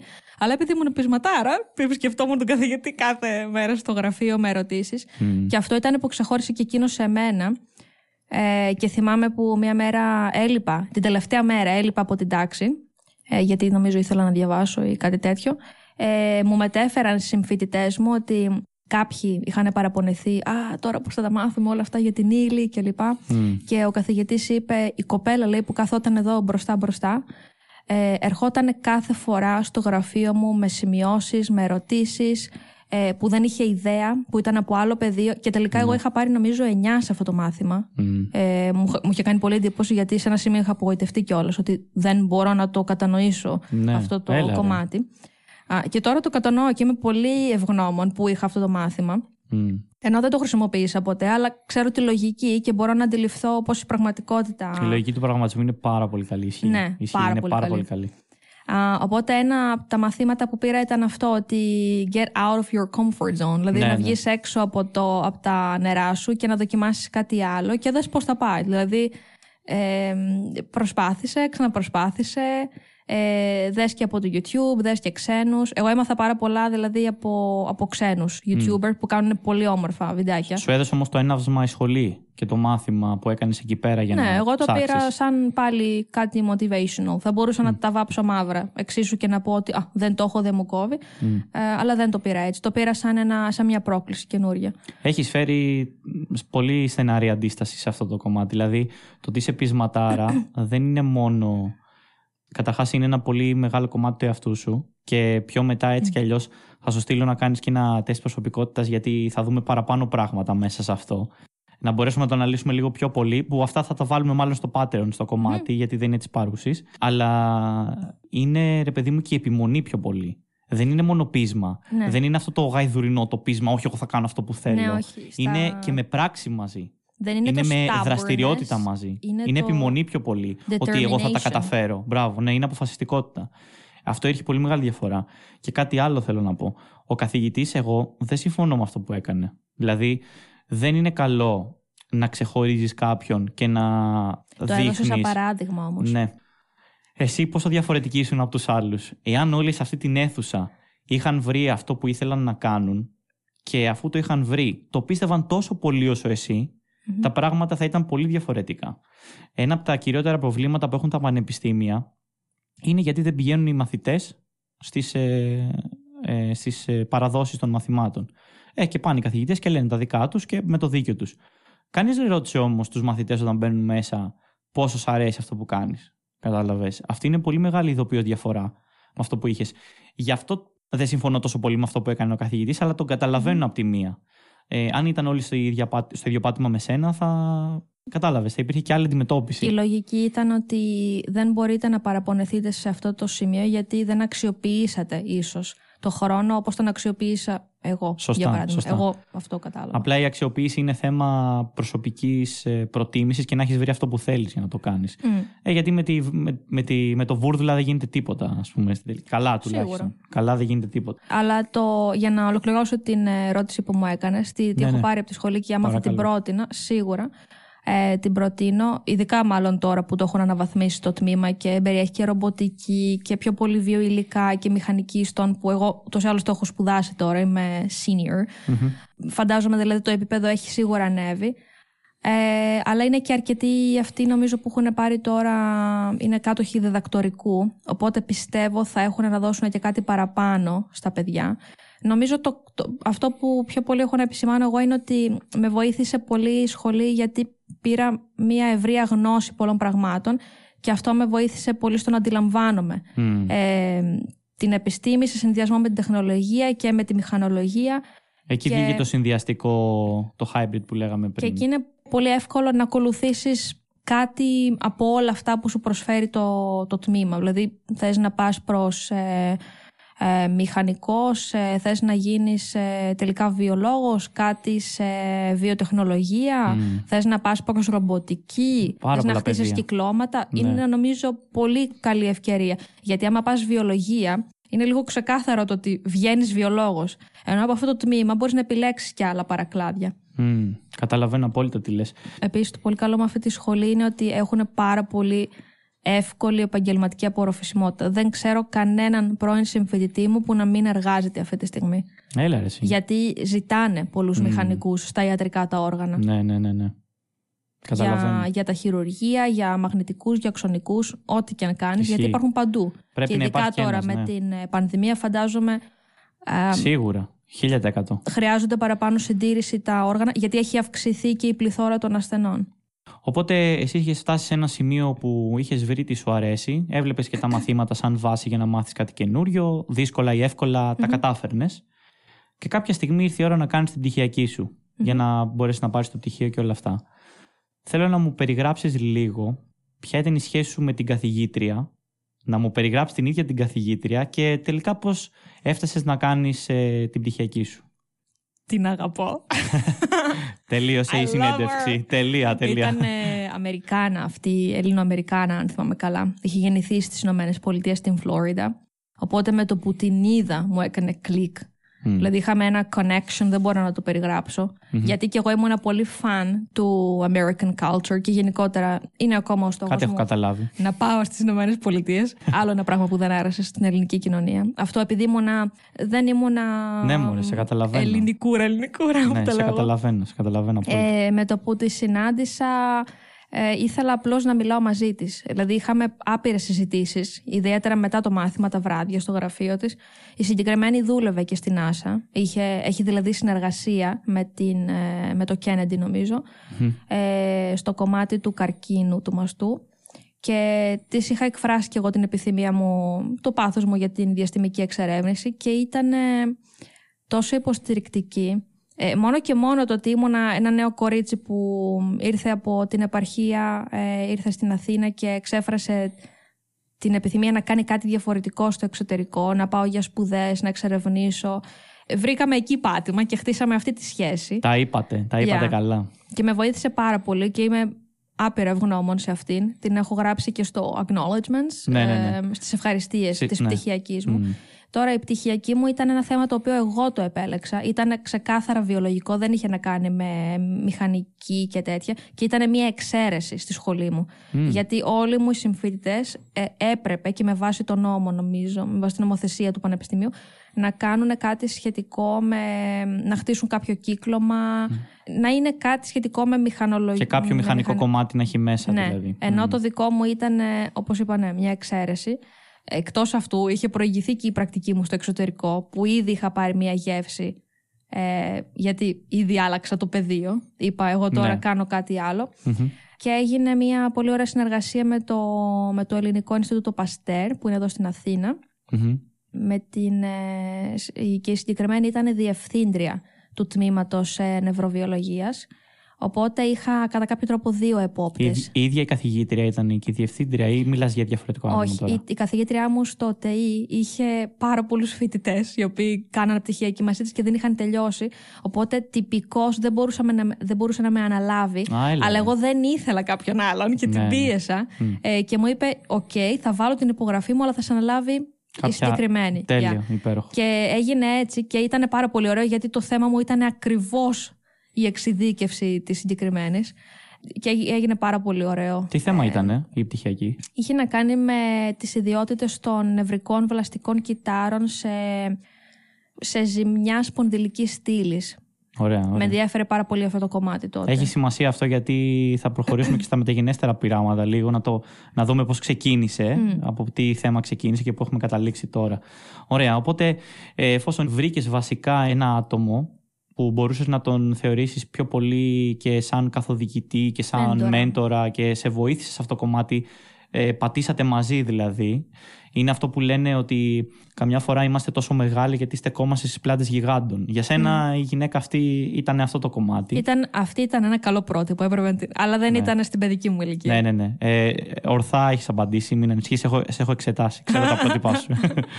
ε, μ, Αλλά ναι, η συγκεκριμένη είναι πρότυπο γυναίκας για εμένα. ναι, ναι, ναι. Το έχουμε ξανασυστήσει έτσι κι αλλιώς πολλές φορές για την ίδια.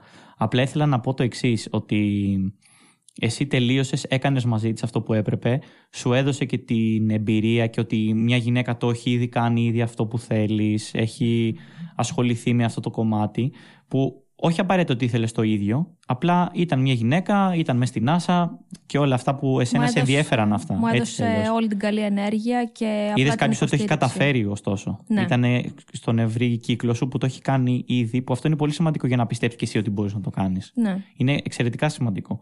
Οπότε εσύ όταν τελείωσες την πτυχιακή, ήρθε η ώρα να πάρεις το πτυχίο σου και να φύγεις τελικά από εκεί. Bye. Τι έκανες μετά, Πώς το διαχειρίστηκες αυτό, Πού πήγες, Είχα ήδη φύγει από Μη- το 2017. Μία φορά από την πρακτική εννοείς. Ναι. Το πτυχίο μου το πήρα το 2019, ε, αλλά εγώ τυπικώς είχα τελειώσει με τα μαθήματα πολύ πιο πριν.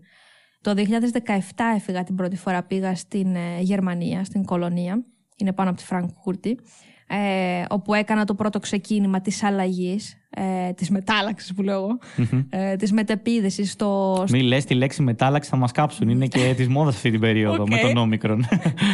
που να έρθει και η Ωμέγα. Όχι, ευτυχώς εδώ δεν έχουμε σουρού, μπορούμε να κάνουμε ό,τι θέλουμε.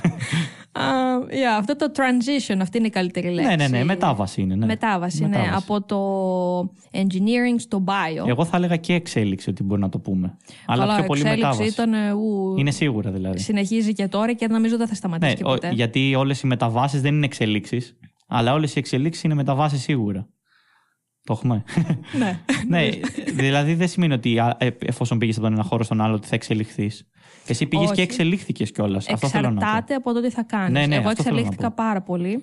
Ήταν η αρχή, ήταν το φρέσκο το, το πάτημα ότι τώρα ξεκινάει Ναι. η αποστολή. Μμ. Ε, με ό,τι προκλήσεις κι αν είχε, με όποιες δυσκολίες, ε, με όλους τους θριάμβους, είχε πολλά μέσα. Κάθε αρχή και δύσκολη που λένε. Πώς έφτασες όμως εκεί, για πες μας λίγο, πώς κατέληξες στην κολονία και στη Γερμανία; Ήταν πάρα πολύ αστείο, γιατί ε, στην αρχή ήθελα να πάω προς Σουηδία επειδή είχα και συγγενείς και το Καρολίνσκα είναι ένα από τα top ε, πανεπιστήμια παγκοσμίως. Οπότε το είχα δέσει κάπου στο κεφάλι μου ότι μ, εκεί θα ήταν πολύ καλά, γιατί ασχολιόντουσαν πολύ με βλαστοκύτταρα, με ενδιαφέρε εμένα. Ε, δεν με είχαν πάρει πουθενά. Έμαθα κιόλας από έναν ε, γνωστό Αμερικανό που ήταν προς τα εκεί ότι ο λόγος που δεν με θέλανε ήταν λόγω της υπηκοότητάς μου, που, οκ, είναι τραγικό. κατά τη Έλα, γνώμη ρε. μου. Οπότε υπάρχει το φαινόμενο του ρατσισμού Ε, εξαρτάται, αλλά εγώ το βίωσα σε πρώτη φάση. Δεν με ενδιέφερε πάρα πολύ. Ε, το πήρα ως ότι, οκ, εσείς χάνετε. Εγώ θα σας έδινα παραπάνω, αλλά μ, στην τελική δεν θέλω να πάω σε ένα μέρος που δεν με θέλουν. Ναι, να ναι. στο πω κι αλλιώς. Άμα είχες πάει, θα ήταν και χειρότερα για σένα. Ακριβώς. Ε, και μ, ένα βράδυ, το θυμάμαι νομίζω ήταν εκεί 10-11 η ώρα το βράδυ, κλασικά εγώ το Όλα βράδυ. γίνονται 11 η Βράδυ, ώρα. ναι. Όλα σε σένα. 11-11. Ε, έψαχνα κάτι για τα βιοδιαστημικά Και δεν ξέρω πώς μου ήρθε ξεκάρφωτη σκέψη. Πάμε στο ψητό τώρα, σιγά σιγά. Ναι, α, αυτό είναι και το αστείο, γιατί Α, ναι. δεν ήμουν τόσο με τα διαστημικά Α, οκ. ακόμα τότε. Το Οκ. ήξερα, αλλά πώς από εκεί ξεκίνησε. Γιατί ε, ε, στο Google έγραψα stem cells in microgravity, δηλαδή βλαστοκύτταρα σε μικροβαρύτητα, και μου έβγαλε ένα εργαστήριο που ήταν στην κολονία.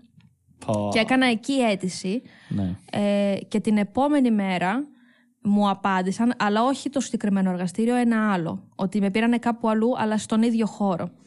Ε, στην αρχή, όταν το είδα, δεν ήταν τόσο σχετικό με αυτό που ήθελα να κάνω εγώ, αλλά παρόλα αυτά μ, είπα ναι, γιατί οκ, δεν είχα και κάποια άλλη επιλογή. Ναι, δεν μπορώ να το περιγράψω ακριβώς γιατί. Μμ. Ε, είχα πάρει ένα περίεργο vibe, mix, ότι και ναι και όχι. Αλλά έλεγα ότι πιο πολύ μου, μου πηγαίνει προς το ναι. Μμμ. Αλλά έγινε πάρα πολύ γρήγορα και έγινε. μ, Δεν ήξερα καν που έκανα έτσι. Δηλαδή, Ναι. το επόμενο πρωί όταν πήρα τηλέφωνο τους δικούς μου να τους Έλα, πω ρε. ότι Α, με πήραν στην πρακτική. Λέει, Πού σε πήρανε, και λέω Α, δεν ξέρω. Κάτσε να το δω. και μετά είδα ότι ήταν στην κολονία. Έλα, ρε, εσύ. Οπότε προέκυψε στο φλου, να το πω έτσι. Ναι, ναι.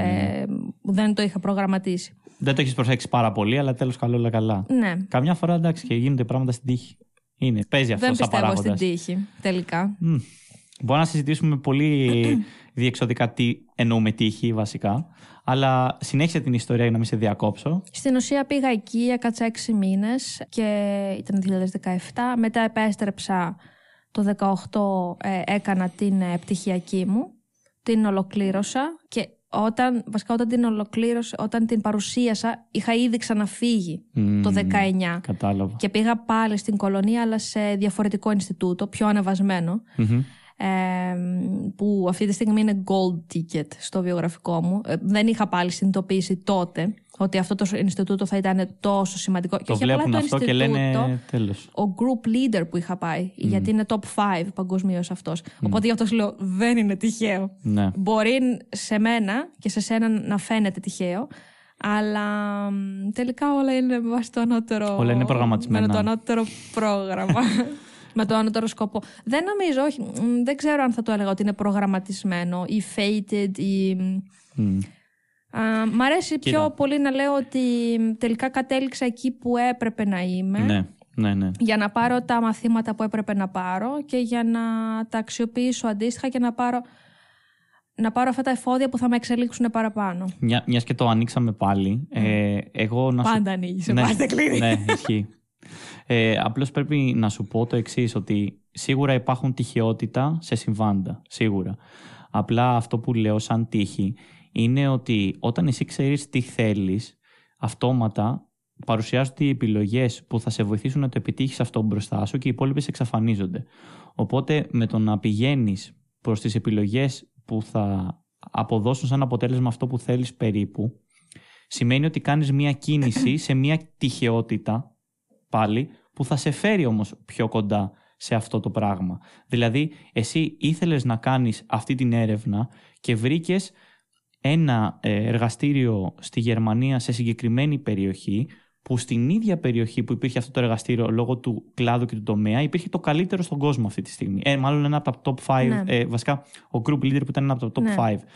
Αυτό λοιπόν σε έφερε σε μια τυχεότητα όμως πιο κοντά προς το στόχο σου. Ναι, Δεν σημαίνει ότι θα το γνώριζες σίγουρα, ούτε σημαίνει ότι δεν θα το γνώριζες σίγουρα. Σημαίνει ότι δεν ξέρουμε. ναι, Απλώς είναι ένα βήμα καλύτερης τυχεότητα γιατί πήγες εκεί και Ναι. το βρήκες. κατάλαβα πώς το... πώς Έτσι το εννοώ εγώ σαν τύχη. Δεν εννοώ ότι. Ε, κα- δε- δεν εννοώ κάτι άλλο. Εννοώ αυτό Μμ. ακριβώς. Ότι μπορείς με κάποιο τρόπο να φτιάξεις την τύχη σου λίγο. Να φτιάξεις λίγο τις δυνατότητες. Και παρένθεση, δεν είχα καμία επαφή εγώ με τη Γερμανία ούτε με το εξωτερικό. Δηλαδή δεν με σύστησε κάποιος. Εγώ έστειλα απλώς ένα βιογραφικό και ένα γράμμα που εξηγούσα ποια είμαι, τι θέλω να κάνω. Και αυτοί οι άνθρωποι είπαν: Οκ, Ναι, ναι, ναι. That's σε, it. σε καταλαβαίνω απόλυτα. Οπότε εσύ λοιπόν είχες την εμπειρία μαζί τους, έκανες εκεί πέρα την πτυχιακή σου. Και δεν ό- έκανα την πτυχιακή μου εκεί, έκανα πρακτική εξάσκηση. Συγγνώμη, ναι, ναι, έκανες- Ήταν δύο διαφορετικές. Με, ναι, το μπέρδεψα. Έκανες λοιπόν την πρακτική σου και μετά, εφόσον τελείωσες από εκεί είχες την εμπειρία, η πτυχιακή πάλι έγινε σε κάποιο παρο, ε, παρόμοιο μέρος. Ή κάνω λάθος; Η πτυχιακή μου έγινε στην Ελλάδα. Α, όλη έγινε κα- εξ, εξ ολοκλήρου εδώ με το Ναι. Παστέρ. Ναι. Α, δεν πήγες καθόλου εκεί δηλαδή. Όχι. Ωραία, εντάξει. οκ. Όχι. Δεν, το, δεν το ήξερα αυτό. δεν το Πρώτα θυμόμουν. έγινε δηλαδή η πρακτική Ε, μετά γύρισα, έκανα την πτυχιακή μου, η οποία ήταν εξ ολοκλήρου θεωρητική. Και αυτό πάλι με εξαίρεση, γιατί όταν έψαχνα για εργαστήρια στην Ελλάδα δεν υπήρχαν. Ε, ακόμα και το Παστέρ ε, είναι πάρα πολύ μικρό, Για- χωροταξικά εννοώ. Και- Για stem cells έψαχνες πάλι. ναι, για, βλαστοκύτταρα, ναι. Μμ, οκ. Οπότε μου είχαν ξεκαθαρίσει ότι δεν είναι δυνατό να γίνει σε πρακτικό κομμάτι, αλλά επειδή είχα κάνει πρακτική στο εξωτερικό, μέτραγε πάρα πολύ και επειδή ξέρανε ότι θα ξαναπάω. Ε, ήταν πολύ εντάξει για το πανεπιστήμιο ότι οκ, έχει κάνει παραπάνω από πρακτική και είναι και σε άλλο πεδίο. Μμ. Ε, γι' αυτό ε, πήρα και το τρία μεγάλο οκ και νομίζω και από επιτροπή πέρασε αυτό. Τέλεια. Δεν υπήρχε πρόβλημα. Ωραία. Οπότε, εφόσον τα κατάφερες εκεί και έκανες την πτυχιακή σου, μετά πώς πήγες να συνεχίσεις την έρευνα στο εξωτερικό; Ε, τελείωσα λοιπόν και τη δεύτερη την πρακτική, επέστρεψα και πήρα το, το πτυχίο μου και ενώ ήμουνα στη Γερμανία ε, έψαχνα σιγά σιγά για, για μεταπτυχιακό. Βασικά στην αρχή ήθελα να πάω για directed PhD, δηλαδή να Κατευθείαν μεταπηδήσω διδακτορικό. διδακτορικό στις Ηνωμένες Πολιτείες γιατί εκεί τα προγράμματα είναι πενταετή που σημαίνει ότι μπορείς να κάνεις αίτηση από το προπτυχιακό σου Α, έλα, ρε, δεν ξέρω αυτό. γιατί έχει τη λογική του ότι κάνεις ε, το μεταπτυχιακό εμπεριέχεται μέσα Μμ, στο α, οκ. διδακτορικό. Ναι, δηλαδή ναι. παίρνεις, Τρία και μαθή- δύο, κατάλαβα. παίρνεις μαθήματα, κάνεις ε, lab rotations, δηλαδή σε πηγαίνουν σε διάφορα εργαστήρια να δεις τι σου αρέσει Μμμ. Και μετά το τρίτο χρόνο λες θα πάρω επόπτη και θα κάνω αυτό στην έρευνα ή οτιδήποτε άλλο. Ε, μ, στην Αμερική δηλαδή είτε κάνεις master μεταπτυχιακό και πας και δουλεύεις είτε μπαίνουν τα παιδιά κατευθείαν σε διδακτορικό γιατί ξέρουν ότι θέλουν να ακολουθήσουν την έρευνα. Μμ, κατάλαβα. Ε, ενώ στην Ευρώπη κάνεις το μεταπτυχιακό και πας και για διδακτορικό αλλά είναι τρία χρόνια εδώ. Μμ. Α, οπότε εγώ τότε ενδιαφερόμουν πάρα πολύ για τις Ηνωμένες Πολιτείες ανέκαθεν χρόνια και έκανα αίτηση σε πέντε πανεπιστήμια γιατί πάλι δεν μπορούσα να βρω ακριβώς αυτό που ήθελα ε, σχετικά με γύρανση και με αναγεννητική ιατρική Μμ. αλλά δεν με ενδιαφέρει και ο καρκίνος που είναι πάρα πολύ σύνηθες να το βρω σε εργαστήρια Ναι, ναι, ναι. δηλαδή δεν, δεν, γι' αυτό είπα δεν έβρισκα αυτό το εξειδικευμένο που έψαχνα εγώ Μμ. ε, εν πάση περιπτώσει έκανα πέντε αιτήσεις και υπήρχε ένα πανεπιστήμιο στο Denver, στο Colorado, το οποίο ενδιαφερόταν. Αλλά ήταν τότε το 2020 που μόλις τότε είχε ανακοινωθεί Χτύπησε η πανδημία. ότι τότε. ο ιός είναι, μ, για, είναι πανδημία. Ναι. Οπότε αυτό πιστεύω ότι πάγωσε τις αιτήσεις. Ε, και εκεί κατάλαβα ότι οκ, δεν είναι τώρα για τις Ηνωμένες Πολιτείες. Η δεύτερη μου επιλογή ήταν το πανεπιστήμιο που και κατέληξα να σπουδάζω, που είναι το FH Technikum, είναι στη Βιέννη, Μμμ. ε, που νομίζω πάλι είναι το πρώτο ε, στον τομέα του. Και ήταν η μοναδική μου επιλογή μετά τις Ηνωμένες Πολιτείες. Δεν είχα βρει πουθενά άλλου το Ω, ναι. Tissue Engineering and Regenerative Medicine που στα ελληνικά μεταφράζεται ως μηχανική ιστών και αναγεννητική ιατρική. Μμ. Ε, οπότε μ, Αυτό είναι πολύ λάθος εντωμεταξύ στα τακτική να επιλέγεις μόνο ένα μέρος και μόνο ένα μεταπτυχιακό.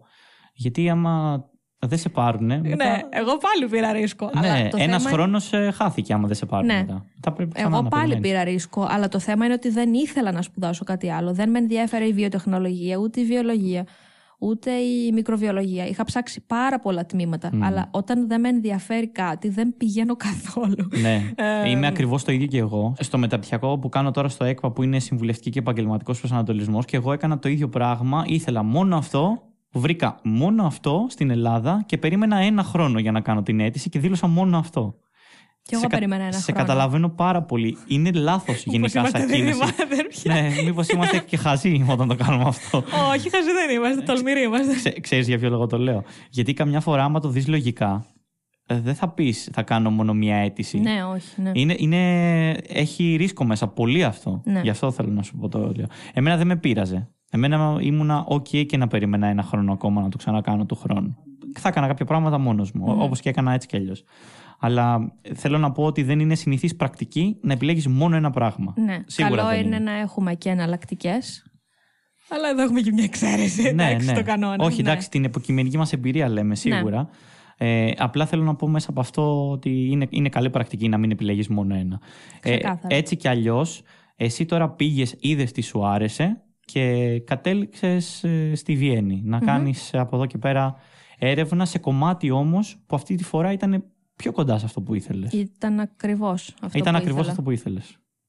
Ναι, ναι. Ε, γιατί όπως είπα, ο τίτλος της σχολής μου το είχα ήδη κάνει όραμα Α. εγώ από το Λύκειο, ότι αυτός θα είναι ο τίτλος. Δεν θα είναι σκέτο αναγεννητική Μμ. ιατρική ή σκέτο μηχανική ιστών, είναι και τα δύο Θα είναι μαζί. μηχανική ιστών και αναγεννητική. Και αναγεννητική ιατρική. Και αυτό ουσιαστικά το κομμάτι και η πεποίθηση που είχες στο κεφάλι σου μετά από. Έγινε υλοποίηση. Ναι, έγινε μετά από Manifestation. έξι χρόνια, ας πούμε, ε, περίπου. Α, πόσα είναι, δεν ξέρω. Ναι. Δε- δε- εξαρτάται και πόσο το είχες στο κεφάλι σου.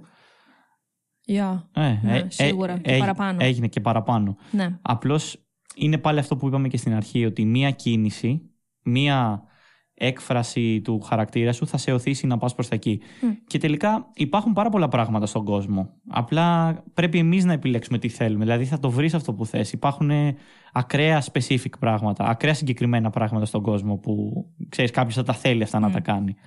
Οπότε μπαίνεις μέσα, φαντάζομαι, πετάς από τη χαρά σου, παίζει να αιωρείσαι στον αέρα, να μην περπατάς καν κάτω στο πάτωμα όταν μπήκες την πρώτη φορά. Και βλέπεις ότι είσαι στο στοιχείο σου. Τι έγινε από εκεί και πέρα; Από εκεί και πέρα ξεκίνησε η μαγεία. ε, καταρχήν είμαι και η μοναδική Ελληνίδα που είναι στο τμήμα και στο πανεπιστήμιο. Νομίζω δεν είχε υπάρξει Έλληνας από ό,τι με έχουν ενημερώσει στο συγκεκριμένο τμήμα. Η γραμματεία μας είναι, Έλα, ρε, η εσύ. κοπέλα είναι από τα Ιωάννινα Ω, έλα. ε, και τη γνώρισα και από κοντά την πρώτη μέρα. πατρίδα, πατρίδα. Ναι, εκείνη μου είπε πώς και από εδώ, πώς... Ε, Πώς και από εδώ, ναι. φίλε μου. Ναι, και Φίλη θυμάμαι μου. ότι εγώ πέρασα πάρα πολύ γρήγορα. Ήμουν από τους πρώτους που με ενημέρωσαν. Μετά την συνέντευξη, νομίζω μετά από δύο μέρες με είχαν ήδη πάρει, γιατί έπεφε το Σαββατοκύριακο. Μμ. Ε, όταν πήγα, τίποτα. Αυτό που είπες ότι ήμουν στο στοιχείο μου. Δηλαδή, εγώ εντωμεταξύ είχα κάνει ήδη μια μικρή προετοιμασία το καλοκαίρι, επειδή έκανα διακοπές στην Ελλάδα. Μετά από τρία χρόνια έκανα διακοπές. Μμ. Ε, και έβλεπα κάποια βιντεάκια από το MIT και από το Stanford που έχουν αυτά τα free YouTube lectures. Α, έχουν τα open, έχω και δει Yeah. και εγώ για το human Οπότε brain και ήδη τα είδα- λοιπά. είχα δει κάποια πράγματα για βιοηλικά, για... Μμ. Είχα κάνει και μια γερή επανάληψη από όλα τα παιδεία. Ούτως ή άλλως είχα κάνει προετοιμασία πριν μπω στο τμήμα. Ε, γερή προετοιμασία. Όταν μπήκα, εμ, ξεκινήσαμε τα μαθήματα. Το πρώτο εξάμενο ήταν αρκετά hardcore με την έννοια ότι Ήταν σκληρό τόσο πολύ. ε, είχαμε πάρα πολλά διαγωνίσματα. Δηλαδή θέλανε να μας τεστάρουν συνέχεια. Είχαμε πάρα πολλές εργασίες. Φυσικά και το απολάμβανα.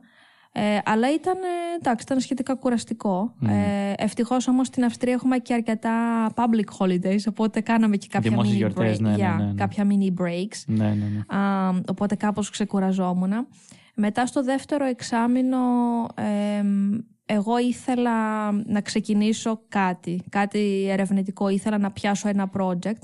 Οπότε είχα βάλει ήδη στο μάτι μου το Ινστιτούτο α, που λέγεται Ludwig Boltzmann Institute, η LBI όπως το λέμε εμείς. Είναι και αυτό από τα top Ινστιτούτα Μμ. στην Ευρώπη και έχει και μια νομίζω αναγνώριση. Για, όλα αυτά είναι για την αναγεννητική ουσιαστικά Ναι. ιατρική και Ναι. τα βλαστοκύτταρα. οκ. Το είχα βάλει λοιπόν εγώ αυτό στο μάτι και είχα δει ήδη κάποια άτομα που με ενδιέφεραν. Απλά για να πάω λίγο safe, Μμ. ε, ρώτησα τον ε, διευθυντή του τμήματός μου, ο οποίος ήταν και καθηγητής μου και είχα πάρει άριστα στα μαθήματά του. Και απλά του έστειλα ένα email και του είπα με ενδιαφέρει αυτό και αυτό. Θα μπορούσα να έχω... ε, υπάρχει κάποιο project ε, που θα μπορούσα να συνεργαστώ, να συνεισφέρω. Ναι, ναι. Και ήταν η τέλεια περίοδο, το τέλειο timing, γιατί τότε ήταν που ψάχνανε κάποιον να αναλάβει αυτό το project που κάνω εγώ. Οπότε και όταν πήγα ήταν εμ, πάρα πολύ εύκολο, δεν, δεν μου κάνανε συνέντευξη, δεν μου ζήτησανε βιογραφικό, τίποτα. Πήγα εκεί, πίναμε καφέ, με γνω- μιλάγαμε, λες και ήμασταν φίλοι από χτες. Μμμ.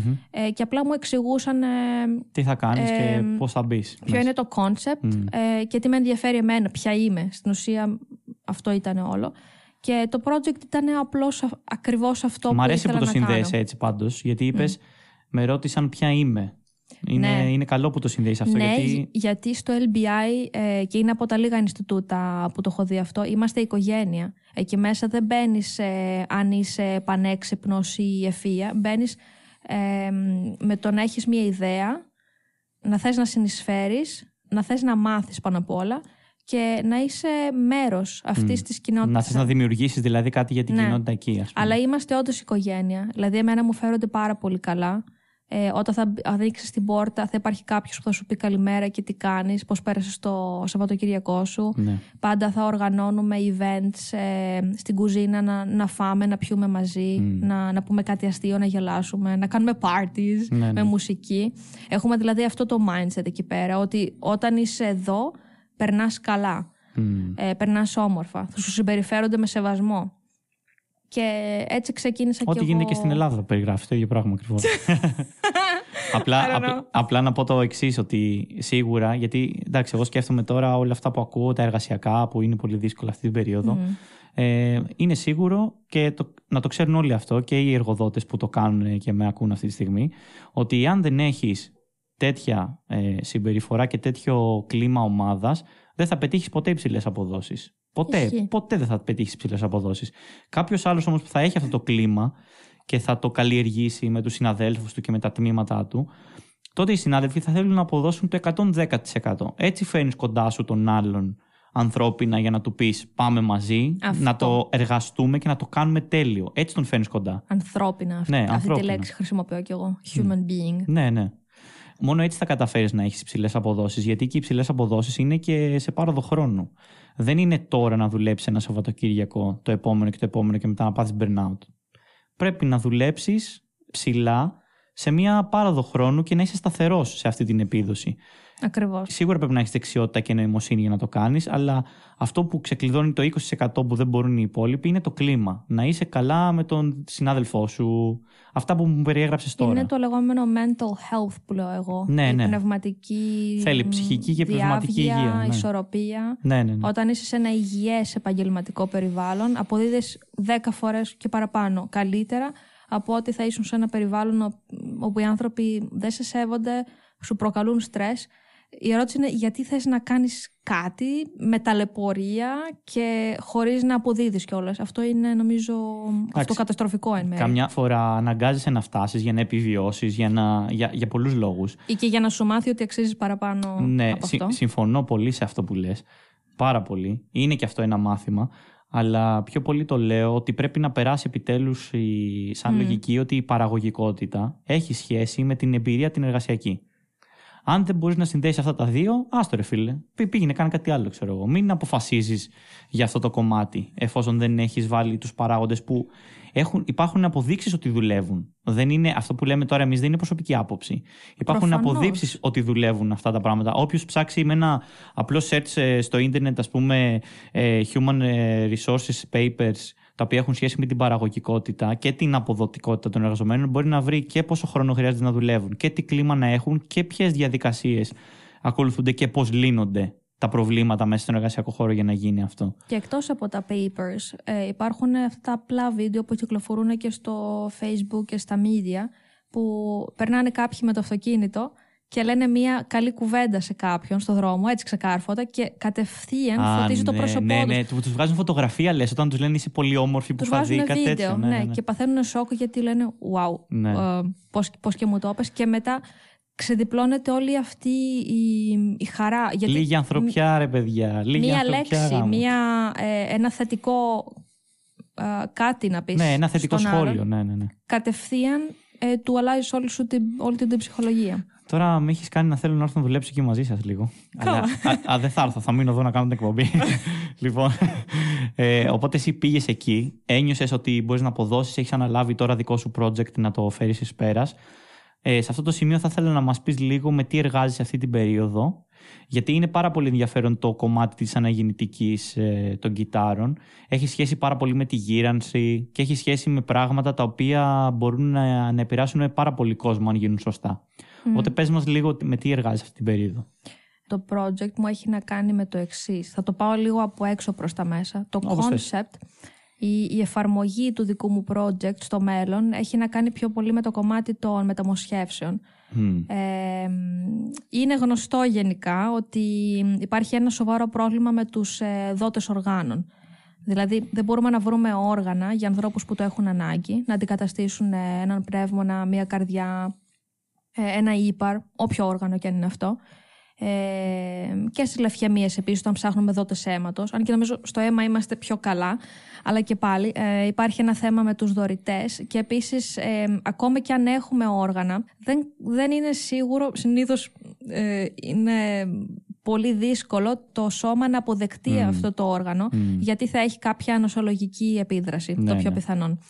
Ε, γιατί είναι ένα graft, είναι κάτι ξένο για τον ναι. οργανισμό. Οπότε θα πάει και θα του επιτεθεί. Ναι, το αποβαλεί, τι είναι αυτό, όπα. Ακριβώς.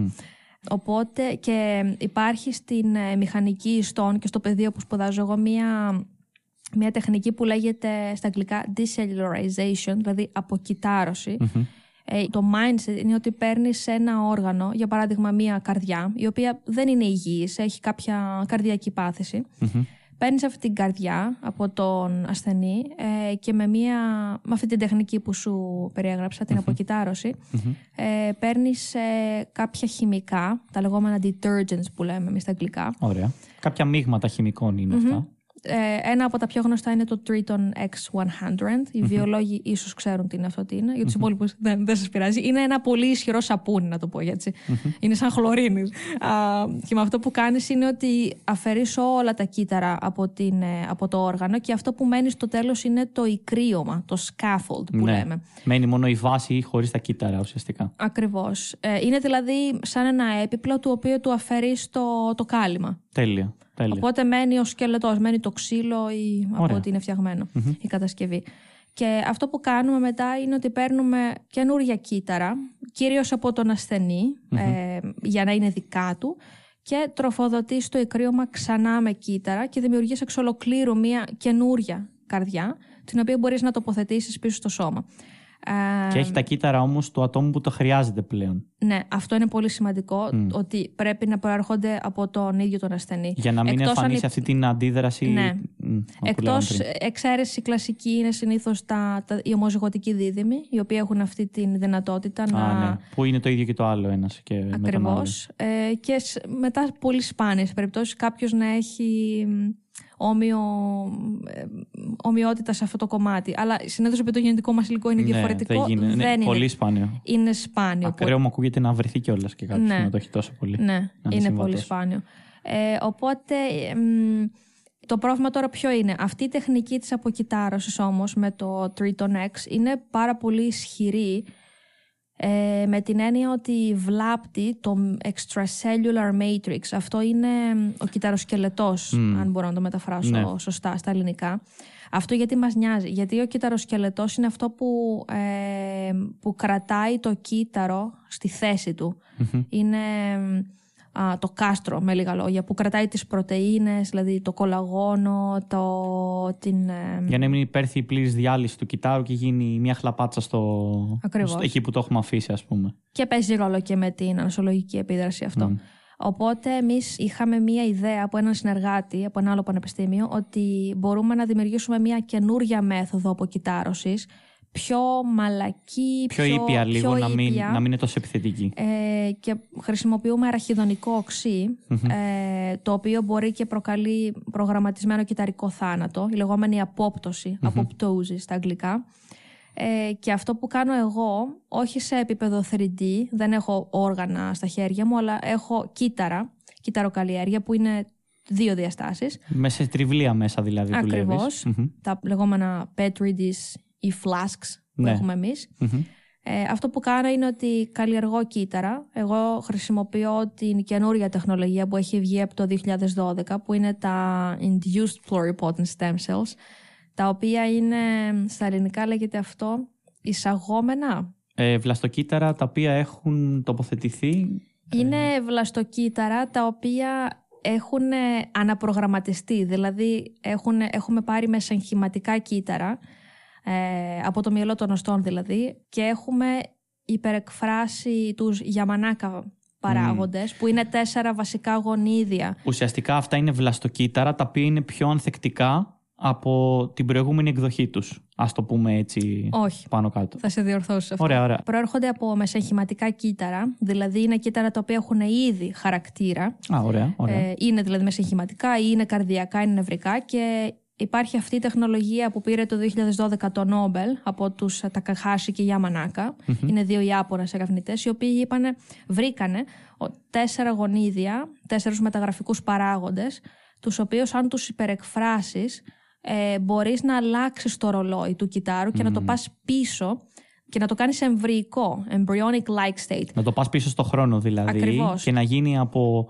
μεγαλύτερης ηλικίας κύτταρο να γίνει μικρότερης ηλικίας.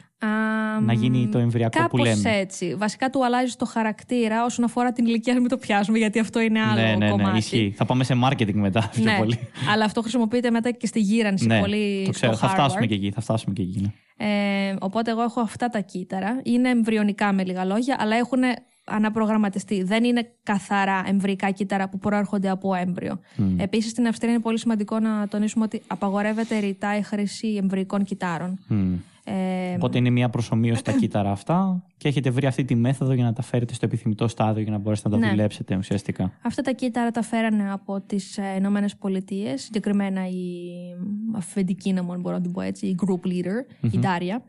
Ε, και εγώ χρησιμοποιώ διάφορες συγκεντρώσεις αραχιδονικού οξέως για να δούμε τα σκοτώνει, ε, πότε τα Τι σκοτώνει, σε, αντίδραση σε ποιο timeline, δηλαδή ε, σε ποιο time point, στις 4 ώρες, στις 6 ώρες, στις 12, 24, μέχρι και 72 ώρες κοιτάω εγώ να δω Mm. όλο το effect ποιο είναι. Τέλειο.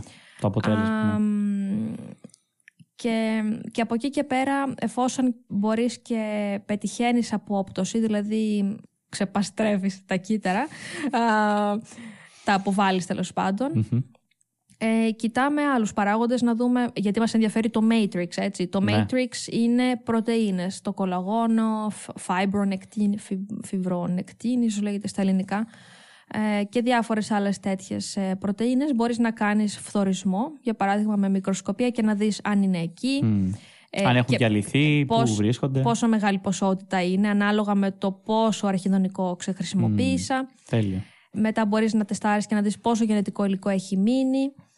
Α, οπότε αυτό είναι ένα πάρα πολύ ωραίο project. Εάν αυτή η τεχνική αποδειχτεί σε βάθος χρόνου ότι είναι επαρκής και καλύτερη από το στάνταρ πρωτόκολλο που ξέρουμε, ε, ίσως κάποια μέρα να, να ακούμε ότι το πεδίο των μεταμοσχεύσεων είναι Σε καλύτερο στάδιο από ό,τι πολύ τώρα. καλύτερο στάδιο από ό,τι είναι τώρα. Μμ.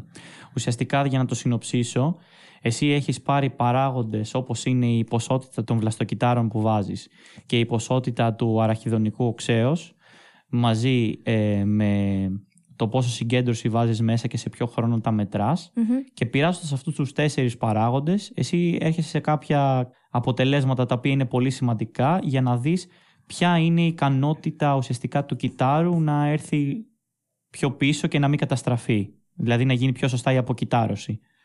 Επηρεάζοντας αυτούς τους τέσσερις παράγοντες. Κοιτάμε αν είναι πιο αποτελεσματική αυτή η μέθοδος έτσι ώστε να έχουμε καλύτερη ποιότητα, Α, του, ποιότητα, κυ- του ωραία. κυταροσκελετού. Κατάλαβα. Δηλαδή, Οκ. εάν το στάνταρ πρωτόκολλο που υπάρχει εκεί έξω λέει ότι αυτή είναι η ποιότητα, από το 1 μέχρι το 10 είναι 5, εγώ θέλω να την πάω στο 8. Κατάλαβα. Ακόμα και στο 10 που, οκ, είναι το, Τέλεια. το τέλειο. Αλλά, ναι, προς το παρόν τα δικά μου αποτελέσματα είναι πολλά υποσχόμενα από ό,τι έχουμε δείξει στα, στα meetings που έχουμε. Και Ωραία. συνεχίζουμε. Και συνεχίζουμε όντως και συνεχίζουμε και με την επόμενη ερώτηση. η οποία έχει σχέση στο κομμάτι του επόμενου βήματος. Δηλαδή, εσύ θα τελειώσεις τώρα κάποια στιγμή. Ε, φαντάζομαι μέσα στο χρόνο που έρχεται. Θα ολοκληρώσετε. Το 22... Α, θα το λογικά- περάσει όλο το 22.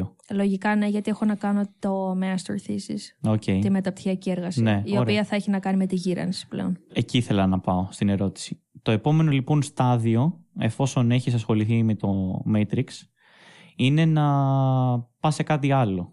το Να πάω οποίο σε σ' αυτό αρέσει. που ξεκίνησα βασικά, γιατί από εκεί ξεκίνησα. Νομίζω δεν το ανέφερα όταν έκανα τις πρακτικές στη Γερμανία και οι δύο είχαν ε, έμφαση πάνω στο κομμάτι της ε, γύρανσης, το aging Μμμ. και ήξερα ότι α, εκεί θα μείνω. Απλά ήθελα να κάνω και λίγο experience το Ναι, ναι, ναι. μηχανική Να δεις ιστών πώς είναι η και- εμπειρία, ναι, ναι. ναι. Σωστά. Αλλά ήξερα ότι η μεταπτυχιακή μου εργασία, επειδή είναι το master, Ναι.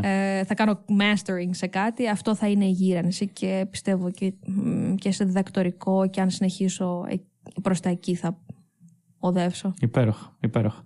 Περιμένω πώς και πώς να έχω πάει 80 χρονών και να έρθει ένα μαγικό μπουκαλάκι σπίτι μου. Άρθηκε αυτό. Αν δεν το έχουν πάρει όλες οι μεγάλες εταιρείες να το δώσουν σε κάθε. Αλεξάια απ' έξω. Φαντάζεσαι να το, να το βρεις και να γίνεις σαν αυτά που λέγαμε για τις υπερήρωες πριν, ξέρω εγώ, ότι το ανακαλύπτεις μόνος σου, μόνη σου, ξέρω εγώ, εσύ. Σε συγκεκριμένη περίπτωση δεν το δίνεις σε κανέναν ή έχει γίνει υπερονόβια μετά και απλά βγαίνει στο Marvel Universe σε λίγο. Θα είμαι κι εγώ σαν το Matrix, παίρνεις το χαπάκι και ναι, μετά ναι. βγαίνεις έξω. Εντάξει, αυτά σίγουρα κάποια στιγμή, αν βγουν και καλά αποτελέσματα, ε, θα αξιοποιηθούν πάρα πολύ από, από την εμπειρία. Σίγουρα. Σίγουρα. Ε, λοιπόν, η επόμενη ερώτηση που ήθελα να σου κάνω είναι βάσει αυτού του, του ξεκάθαρου ερευνητικού πλαισίου που έχεις τώρα και ξέρεις τι θέλεις να ερευνείς από εδώ και πέρα θέλω να μου πεις μέσα σε αυτό το κομμάτι πώς διαχειρίζεσαι την ε, δυσκολία που θα προκύψει για να πας στο επόμενο βήμα, την απορριψη και εάν θέλεις να μου εξηγήσεις λίγο τι έγινε με την... Ε, NASA. Με την NASA. Πρέπει να το ανοίξουμε αυτό το κουτί επιτέλους. Oh my god. Επίσης τώρα το συζητάμε αυτό, αλλά ξέρουμε και δύο ότι θα καταλήξει εκεί στο μέλλον. Το έχω ήδη κάνει. ναι, ναι. Απλά ας ε, ας μπορέσουμε λίγο να το αναλύσουμε και για τον ακροατή που ακούει. Πες μου λίγο βασικά πώς, ε, πώς κατάφερες να καταπολεμήσεις λίγο αυτή την απόρριψη που είχε έτσι στην αρχή; Στην ουσία δεν ήταν απόρριψη, ούτε αποτυχία δεν ήταν. Ακριβώς. Έμοιαζε στην αρχή, αλλά δεν ήταν. Πήγα να σε παγιδεύσω με τις λέξεις όπως γίνεται συνήθως. Δεν μπορείς όμως, επειδή είμαι επιστήμονας. Πίστα με γνωρίζω. αυτό πιο πολύ το λέω γιατί στην κοινωνία έτσι θα μεταφραστεί αυτό. Προφανώς. Όπως έχεις ήδη και εσύ βιώσει. Γι' αυτό το λέω. Ε, αυτό είναι πολύ ωραίο που θα το μοιραστώ εδώ γιατί δεν το έχω μοιραστεί. Ε, Όλα τα exclusive σήμερα μου τα κάνεις. Yeah, σήμερα είναι το VIP. το VIP, Αλέξα. Α, λοιπόν, καταρχήν εγώ είχα πάλι εννοείται ένα πάθος και ενδιαφέρον προς τη διαστημική εξερεύνηση, απλά δεν ήταν ε, στην ώρα του όταν έκανα το, το προπτυχιακό μου, τις προπτυχιακές σπουδές. Ε, ήξερα ότι κάποια στιγμή εκεί στο μεταπτυχιακό, ίσως και προς το διδακτορικό κάπου εκεί θα προκύψει.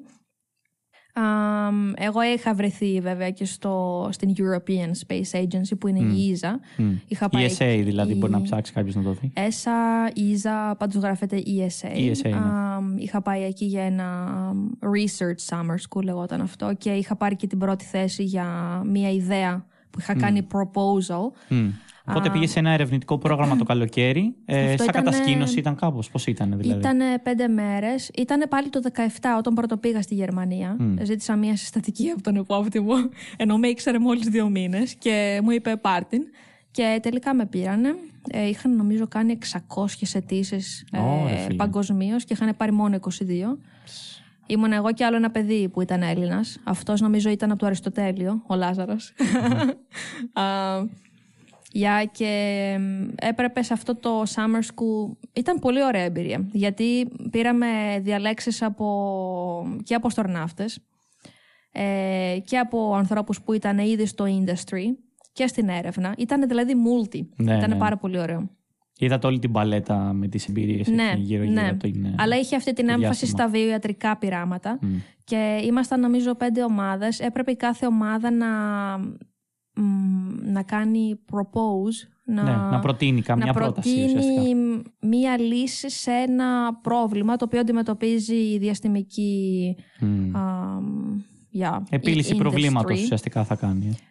εγώ είχα μία ιδέα τότε, ε, μάλλον δεν χρειάζεται να την αναλύσω, αλλά εν πάση περιπτώσει... Ε, μπορούμε να την αναλύσουμε άμα θέλεις, ε, να τη βάλουμε στο, στο Patreon, να μας ακούσουν τα, να μας ακούσει και όποιος θέλει κάτι παραπάνω να μάθει, μπορεί να έρθει εκεί πέρα. Ε, εν ολίγης, ε, είναι επίσης γνωστό ότι όταν οι αστροναύτες πηγαίνουν για διαστημική αποστολή τουλάχιστον 6 μήνες, ε, γίνονται πολλά βιομετρικά πειράματα πάνω στο σώμα τους και όταν επιστρέφουν ε, παίρνουν όλα αυτά τα δεδομένα και τα αναλύουν. Το πιο σύνηθες και βασικό πρόβλημα είναι η η οστεοπόρος, η οστεοπενία, η, η έλλειψη ασβεστίου στα οστά, γιατί επειδή ακριβώς δεν υπάρχει βαρύτητα, ε, οι μυς δεν έχουν τι να κάνουν. Ε. Ε, οπότε δεν χρειάζεται... Ατροφούν σιγά σιγά και όλα τα και παρελκόμενα. Εγώ τότε είχα εμπνευστεί από ένα άρθρο των Ηνωμένων Πολιτειών που μίλαγε για ένα microchip το οποίο μπορούσε και έκανε automatic injection. Δηλαδή, αντί να κάνεις ενέσει. Αυτόματη ένεση. Στην ουσία έκλειε. Αν Α, τους έδινε δοσολογία για να μπορέσουν να αντέξουν τα κακά αποτελέσματα του διαστήματος ουσιαστικά. Το microchip δεν είχε να κάνει με το διαστημικό. Αυτό ήταν ένα άκυρο paper. Α, ήταν μόνο για την οστεοπόρωση αυτό που λες εσύ. Ε, λοιπόν, το θα σου εξηγήσω. Η ιδέα ήταν αυτή, ότι οι αστροναύτες έχουν αυτό το πρόβλημα, άρα τι μπορούμε να κάνουμε. Και εγώ είχα διαβάσει τότε πρόσφατα, δηλαδή πριν μια εβδομάδα πριν πάω στην Ίζα, είχα διαβάσει ένα άρθρο το οποίο είχε γίνει στις ΗΠΑ σε γυναίκες ε, οι οποίες είχαν οστεοπόρωση μετά την κλιμακτήριο συγκεκριμένα, γιατί παίζει πολύ σημαντικό ρόλο αυτό ε, στην απορροφησιμότητα του ασβεστίου και είχαν κάνει πειράματα με ένα microchip και με ενέσεις σαν control, δηλαδή να το συγκρίνουν, ε, ποιο δίνει καλύτερη δόση, ποιο είναι πιο αποτελεσματικό, δηλαδή πιο καλώ απορροφήσιμο ναι, από το σωμα Και είχαν αναφέρει τέλος πάντων μία ορμόνη η οποία λέγεται παραθυροειδής. Και αυτή στην ουσία μπορεί και να διαμορφώνει και τα οστεόβλαστοκύτταρα, την κατασκευή τους, αν μπορώ να το πω ετσι Δεν είναι ακριβής αυτή η λέξη, αλλά εν πάση περιπτώσει. Τέλος πάντων, και εγώ εμπνεύστηκα από αυτό το άρθρο και είπα να πάρουμε αυτή την ορμόνη και να, κάνουμε, να την βάλουμε σε οστεόβλαστοκύτταρα παίζοντας με διάφορες mm. ε, μικροβαρύτητες ή ε, υπερβαρύτητες, hypergravity, σε διάφορα είδη G δηλαδή. και αυτό ήταν το concept. Ε, και τελικά αυτό πήρε την πρώτη θέση. Πρώτον, πιστεύω γιατί ήταν κάτι πολύ απτό. Ήταν, ήταν ένα. Ένα, δύο, τρία ε, και υπαρκτό ότι μπορείς να το κάνεις. Δεν είχε πολύ Ήταν μεγάλα... ένα πραγματικό. Ήταν με βάση την πραγματικότητα. Ναι, Υπήρχαν ναι. και άλλα project τα οποία πούμε, συζητάγανε κάτι για την αποστολή στον Άρη. Ε, ήταν ναι. ωραίο σαν ιδέα, αλλά δεν ήταν τόσο πρακτικό mm. και επί δεν του είναι επικεντρωμένο στην πραγματικότητα. Επί του παρόντος. Ναι, ναι, ναι, Ενώ αυτό ήταν ας πούμε, κάτι επίκαιρο. Είχε μία απλή επιστημονική λογική. Δεν το κάναμε πολύ complex. Δεν αναφέραμε καν να πάμε σε ζωικό μοντέλο, γιατί πάμε κατευθείαν δεν το έχει κάνει κανείς. Τεστάρουμε σε κύτταρα, σε 2D. Ναι. Ναι, ναι, ναι. Αυτή είναι η, η λογική και στην επιστήμη, ότι πρώτα ξεκινάς από το 2D και μετά πας στο 3D. Um, Και φυσικά ο τρόπος που το πουλήσαμε, γιατί στο τέλος της ημέρας θες να το πουλήσεις και σαν προϊόν. Ναι, ναι, ναι. οπότε αυτό ήταν ένα πολύ καλό boost για εμένα. Μία, ήταν η πρώτη μου, ας πούμε. Παίρνεις πολύ μεγάλη ηθική εγώ πήρα πάρα πολύ. Ικανοποίηση και ότι μπορείς να τα καταφέρεις για τον εαυτό σου. Ήταν το πρώτο μου πάτημα με λίγα λόγια ότι, οκ, αυτό εγώ θα το συνεχίσω μετά και κάποια στιγμή και στην NASA ή κάπως έτσι. Εν πάση περιπτώσει, για να πάμε τώρα στην ερώτησή σου. Νομίζω ότι ναι, όταν πήγα στο μεταπτυχιακό το είχα πάρα πολύ έντονο μέσα μου αυτό το ότι εγώ τώρα πρέπει κάπως να ξεκινήσω. Ήταν ναι. η γλύκα της, ε, του διαστήματος τότε της, ε, του proposal αυτό, η γλύκα. Που το διατηρούσα mm. μέχρι τότε. Ήταν αλλά... η γλύκα της πρότασης που πέτυχε τότε και είπες τώρα πάλι. Mm, τώρα πάλι, αλλά ήταν η σωστή στιγμή, έτσι όπως το Yeah, έτσι όπως το, ε, το timing εγώ. είναι, ναι, σε πολλά πράγματα. Γιατί είχα πάρει τώρα και την εξειδικευμένη τη γνώση από τα μαθήματα, ήξερα ποιος, πιο συγκεκριμένα τι κάνει η διαστημική εξερεύνηση, ποια, ε, ποια πειράματα τους ενδιαφέρουν, ποια γονίδια. Δηλαδή εγώ ψάχνω, κοιτάω ναι, δηλαδή, ναι, τα ναι. site της NASA, ποια είναι τα publications. Και ένα βράδυ πάλι. Στις 11 η ώρα. Στις 11 και 11, ναι, ακριβώς. Ε, είχα βρει ότι η NASA της Ames, που είναι στην ε, Καλιφόρνια στο Σαν Φρανσίσκο, Mountain View, είχα βρει τον καθηγητή, ένας ήταν, που με ενδιέφερε πάρα πολύ και είπα ήρθε η ώρα νομίζω να κάνω αίτηση. Ο στόχος μου ήταν να κάνω τη μεταπτυχιακή μου εργασία εκεί γιατί λόγω του πανεπιστημίου είχαμε αυτό το πρόγραμμα που μπορείς να πας στην Αμερική με το Marshall λέγεται Foundation. ειναι κάτι σαν ερασμους αλλά είναι για, για τα στάνταρ της Αμερικής. Α, OK, okay, ωραία. Δηλαδή μπορείς να κάνεις μεταπτυχιακή εργασία είτε στην Αυστρία εκεί που είσαι, είτε μέσω Εράσμους ε, σε κάποια άλλη χώρα του, της Ευρώπης ή να πας Αμερική με αυτό το Marshall, το Foundation. Και εγώ έκανα την αίτησή μου. Ε, για κάποιο λόγο, για κάποιο λόγο, είχα μια πολύ πολύ μεγάλη σιγουριά ότι αυτό το πράγμα έχει πετύχει κάτι... Θα έχει ανταπόκριση. Ναι. Ε, ένιωθα ότι έχω την ίδια συχνότητα μαζί τους. Αν είσαι, να το είσαι πολύ σίγουρη για τον εαυτό σου πάντως, στα περισσότερα που κάνεις δηλαδή. Ναι. Αλλά θα, θα, φτάσουμε και στο αντίθετο κομμάτι, το οποίο σε πήρε λίγο μετά. Αλλά πες μου τι έγινε όταν έστειλες το proposal. Έστειλα λοιπόν ε, πάλι ένα βιογραφικό και ένα motivation letter. Μμμ. Ξεκινώντας ότι είμαι hybrid scientist. ναι, ναι, ναι. ε, το, mo- το motivational letter ουσιαστικά είναι στα ελληνικά ένα γράμμα το οποίο στέλνεις εισαγωγή για αυτούς που δεν το γνωρίζουν. Είναι ουσιαστικά ένα γράμμα το οποίο στέλνεις ε, για να δηλώσεις το ποιος είσαι, τι θέλεις να κάνεις και τι ιδέες ουσιαστικά έχεις να αναλύσεις. Ναι. Είναι ένα γράμμα αποδο... ε, όχι αποδοχής. Πρέπει να έχει και στα ελληνικά μια ορολογία. Για κάτσε λίγο να το δούμε αυτό. Είναι ένα γράμμα στο οποίο λες ποιος είσαι και γιατί θες να πας στο Ινστιτούτο, στο, στην εταιρεία, γιατί κάνεις έτσι σε αυτούς, ποιο είναι το όραμά σου, ποιοι είναι οι στόχοι σου. Μμμ. Ε, θες να... Ε, θες να βελτιώσεις, να μάθεις ε, τεχνικές, θέλεις να, να κάνεις κάτι συγκεκριμένο, σε ενδιαφέρει η έρευνα που κάνει το συγκεκριμένο εργαστήριο. Κάπως έτσι. Στην ουσία πουλάς τον εαυτό σου Ναι. με έναν... Είναι μια Καλό συνοδευτική τρόπο. ας πούμε, επιστολή κατά κάποιο τρόπο. Αυτή είναι η σωστή ορολογία. Ναι, ωραία, οκ, το βρήκα κάπως. Ε, είναι μια, οκ, μια επιστολή που στέλνεις και λες: Εγώ είμαι αυτός και Γιατί θέλω δεν να σε πετύχω ξέρουνε. αυτά. Ναι, δε- εννοείται, εννοείται. εννοείται.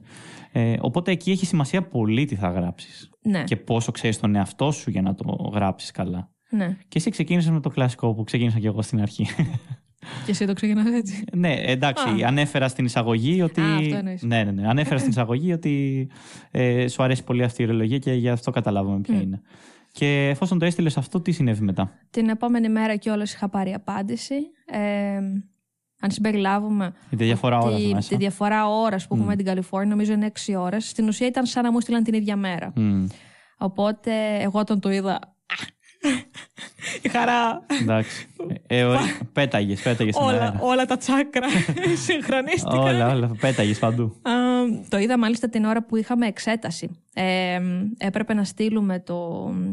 Να καταθέσουμε τέλος πάντων το διαγώνισμα και την ώρα που πήγαινα και άνοιγα το email, γιατί έπρεπε να τα στείλουμε μέσω email, βλέπω το email από την Άσα και λέω. Ω, Γρήγορα, γρήγορα, λέτε να το διαβάσω. Απίστευτο. Ε, βλέπω την απάντηση και ήταν ε, απλώς η περιγραφή του project που θα έκανα. Ε, Κατευθείαν στο ψητό, δεν είχε. Κατευθείαν, ναι. Α, και απλώς με κάλεσαν, μου είπαν πότε θα ήθελες να τα πούμε. Δηλαδή ήταν έτσι, δεν μου είπαν καν interview, συνέντευξη, Ναι, κάτι έλα, ρε, τέτοιο. Εσύ. Μμμ. Ε, κανονίσαμε το, το call. Εγώ μίλησα με τον άνθρωπο, τον Εντουάρτο Αλβίδα. I love you.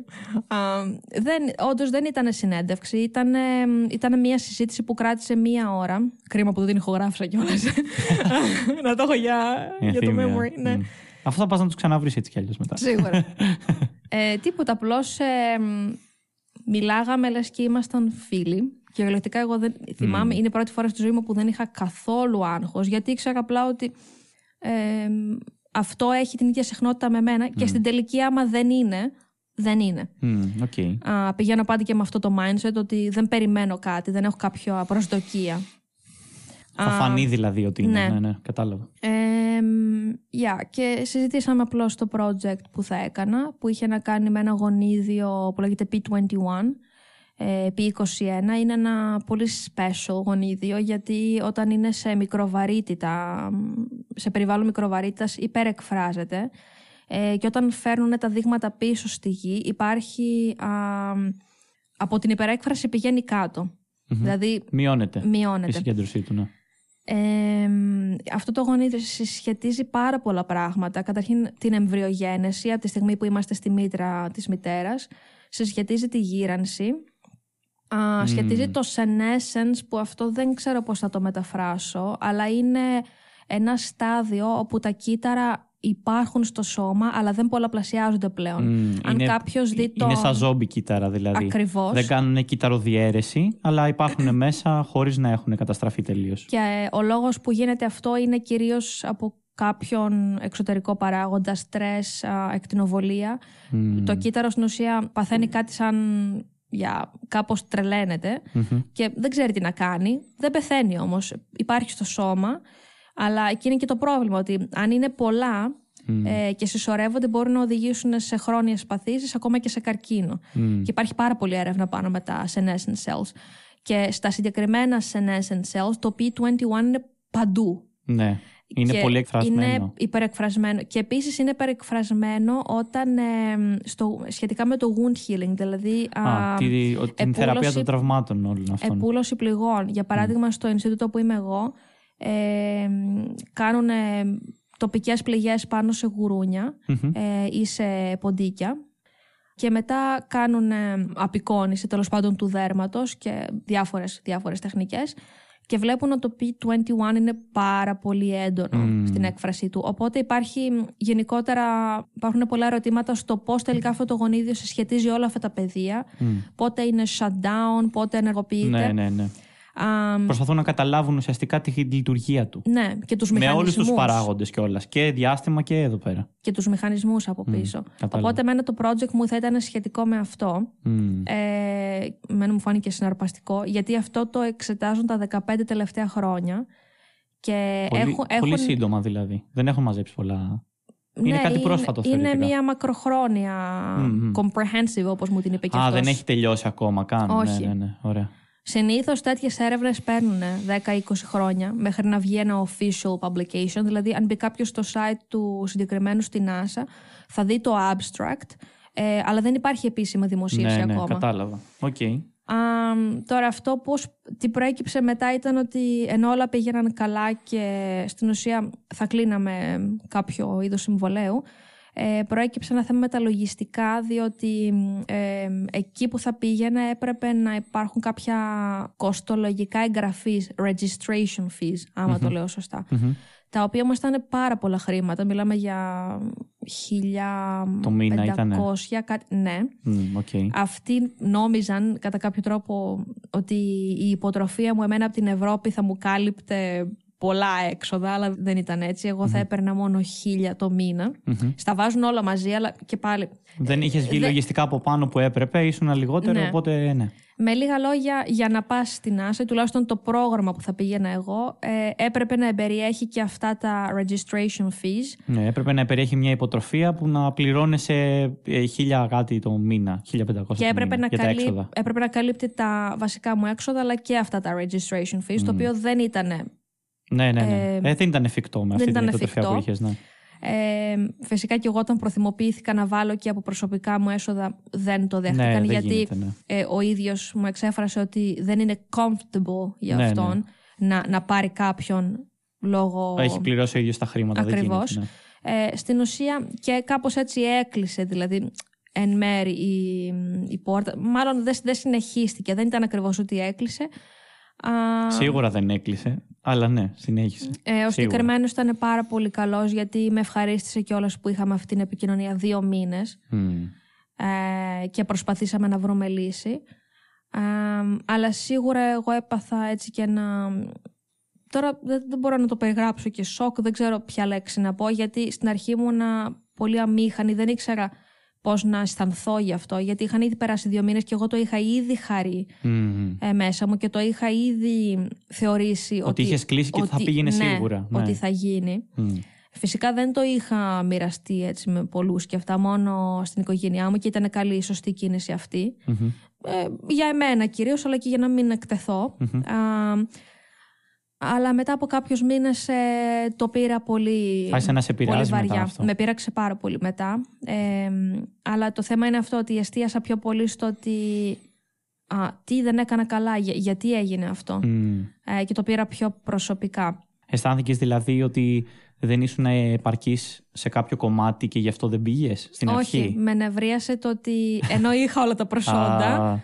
δεν τα βρήκαμε ένας, στα χρήματα. Ήταν ένας παράγοντας ναι, που δεν μου είχε και προκύψει ποτέ στο παρελθόν να πω ότι ήμουν ενημερωμένη κάπως ή ότι είχα κάποια πληροφορία. Ήταν κάτι αναπάντεχο. Η αλήθεια ήταν ότι οι υποτροφίες που είχες πάρει μέχρι στιγμής ε, σε είχαν καλύψει πλήρως. Οπότε Ναι. δεν είχες και κάποια ένδειξη ότι αυτό Ναι. μπορεί να γίνει κτλ. Ούτε είχα ακούσει από γνωστούς μου που, επειδή έχω κάποιες επαφές με ανθρώπους που έχουν πάει στην NASA, δεν μου είχαν αναφέρει ποτέ αυτό το κομμάτι, ότι πληρώνουμε registration fees. Ναι, ναι. Α, ίσως θα έπρεπε να έχει γίνει μια πιο ξεκάθαρη αναφορά σε αυτό εξ αρχης όταν έκανα το call με τον ε, Εντουάρντο. Άρα, Εντουάρντο, μας τα χάλασες. Εντουαρντίτο.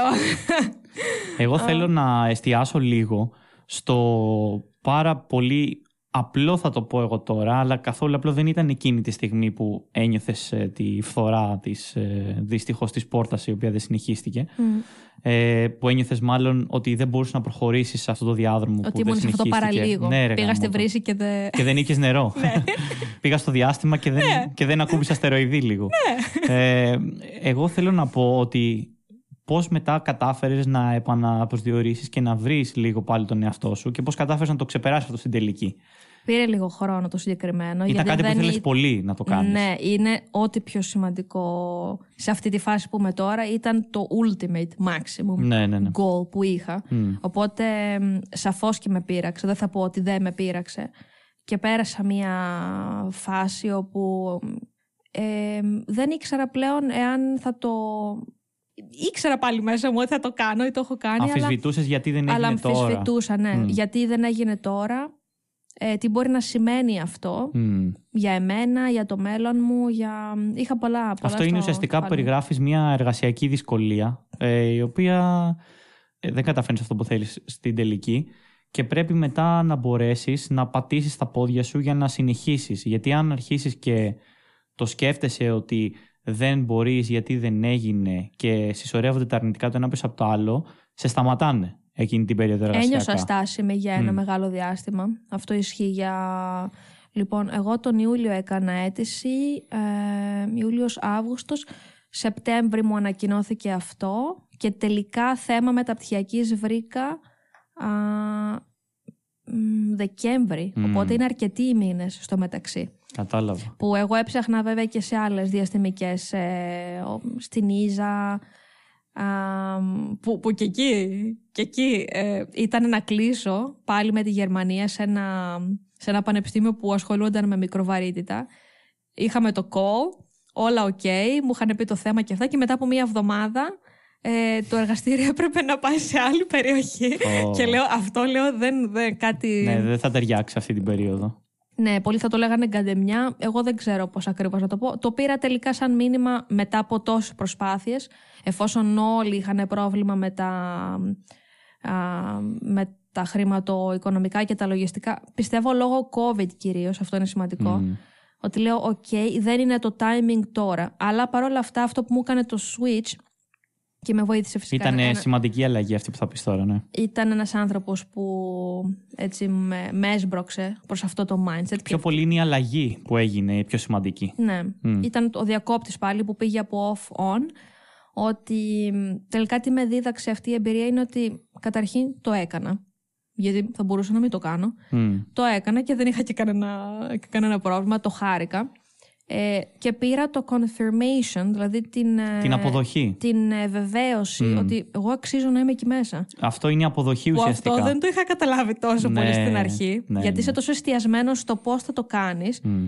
Και όταν τελικά μπαίνεις ή είσαι σχεδόν εκεί, μετά εκεί λες. Α, είμαι όντως. Και τελικά αυτό είναι. Αυτό το μάθημα πήρα πιο πολύ ότι στα 26 μου εγώ άξιζα να, Ναι. να συνεργαστώ μαζί τους. Γι' αυτό και εγώ το περιέγραψα έτσι στην αρχή. Γιατί είναι λά... δηλαδή, δεν λάθος.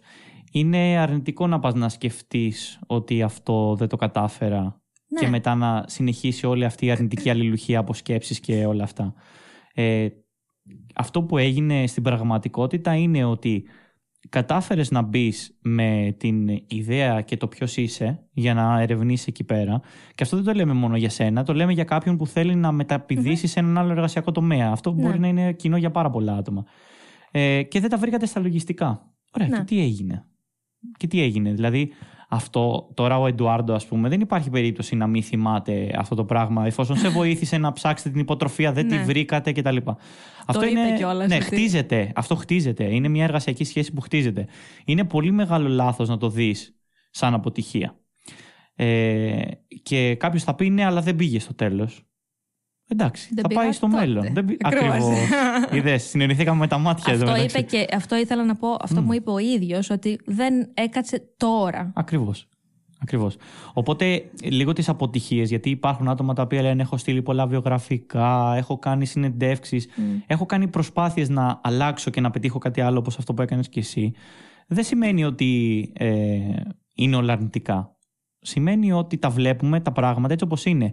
Έκανα καλά αυτό, στη, στη δική σου περίπτωση έκανες καλό proposal, ε, ήταν ενδιαφέρον αυτό που πρότεινες και ήθελαν και αυτοί κάποιον να το ελέγξει αυτό; Χρειάζονταν και ναι, ναι, φοιτητές. Εννοείται. Ε, λόγω COVID. Το άτομο που ήσουν ήταν αρεστό σε αυτούς και πέτυχες με αυτό το κομμάτι. Δηλαδή, ε, οι μικρές νίκες, που σε αυτή την περίπτωση δεν είναι μικρή. Το λογιστικό δηλαδή είναι κάτι το οποίο κανονίζεται.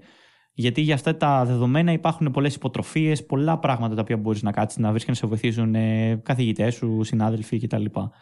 Οπότε το καλό είναι να βλέπουμε όντως τι κάναμε καλά και να μην τα παρατάμε και να απογοητευόμαστε και να τραβιόμαστε με τη μία στο αρνητικό.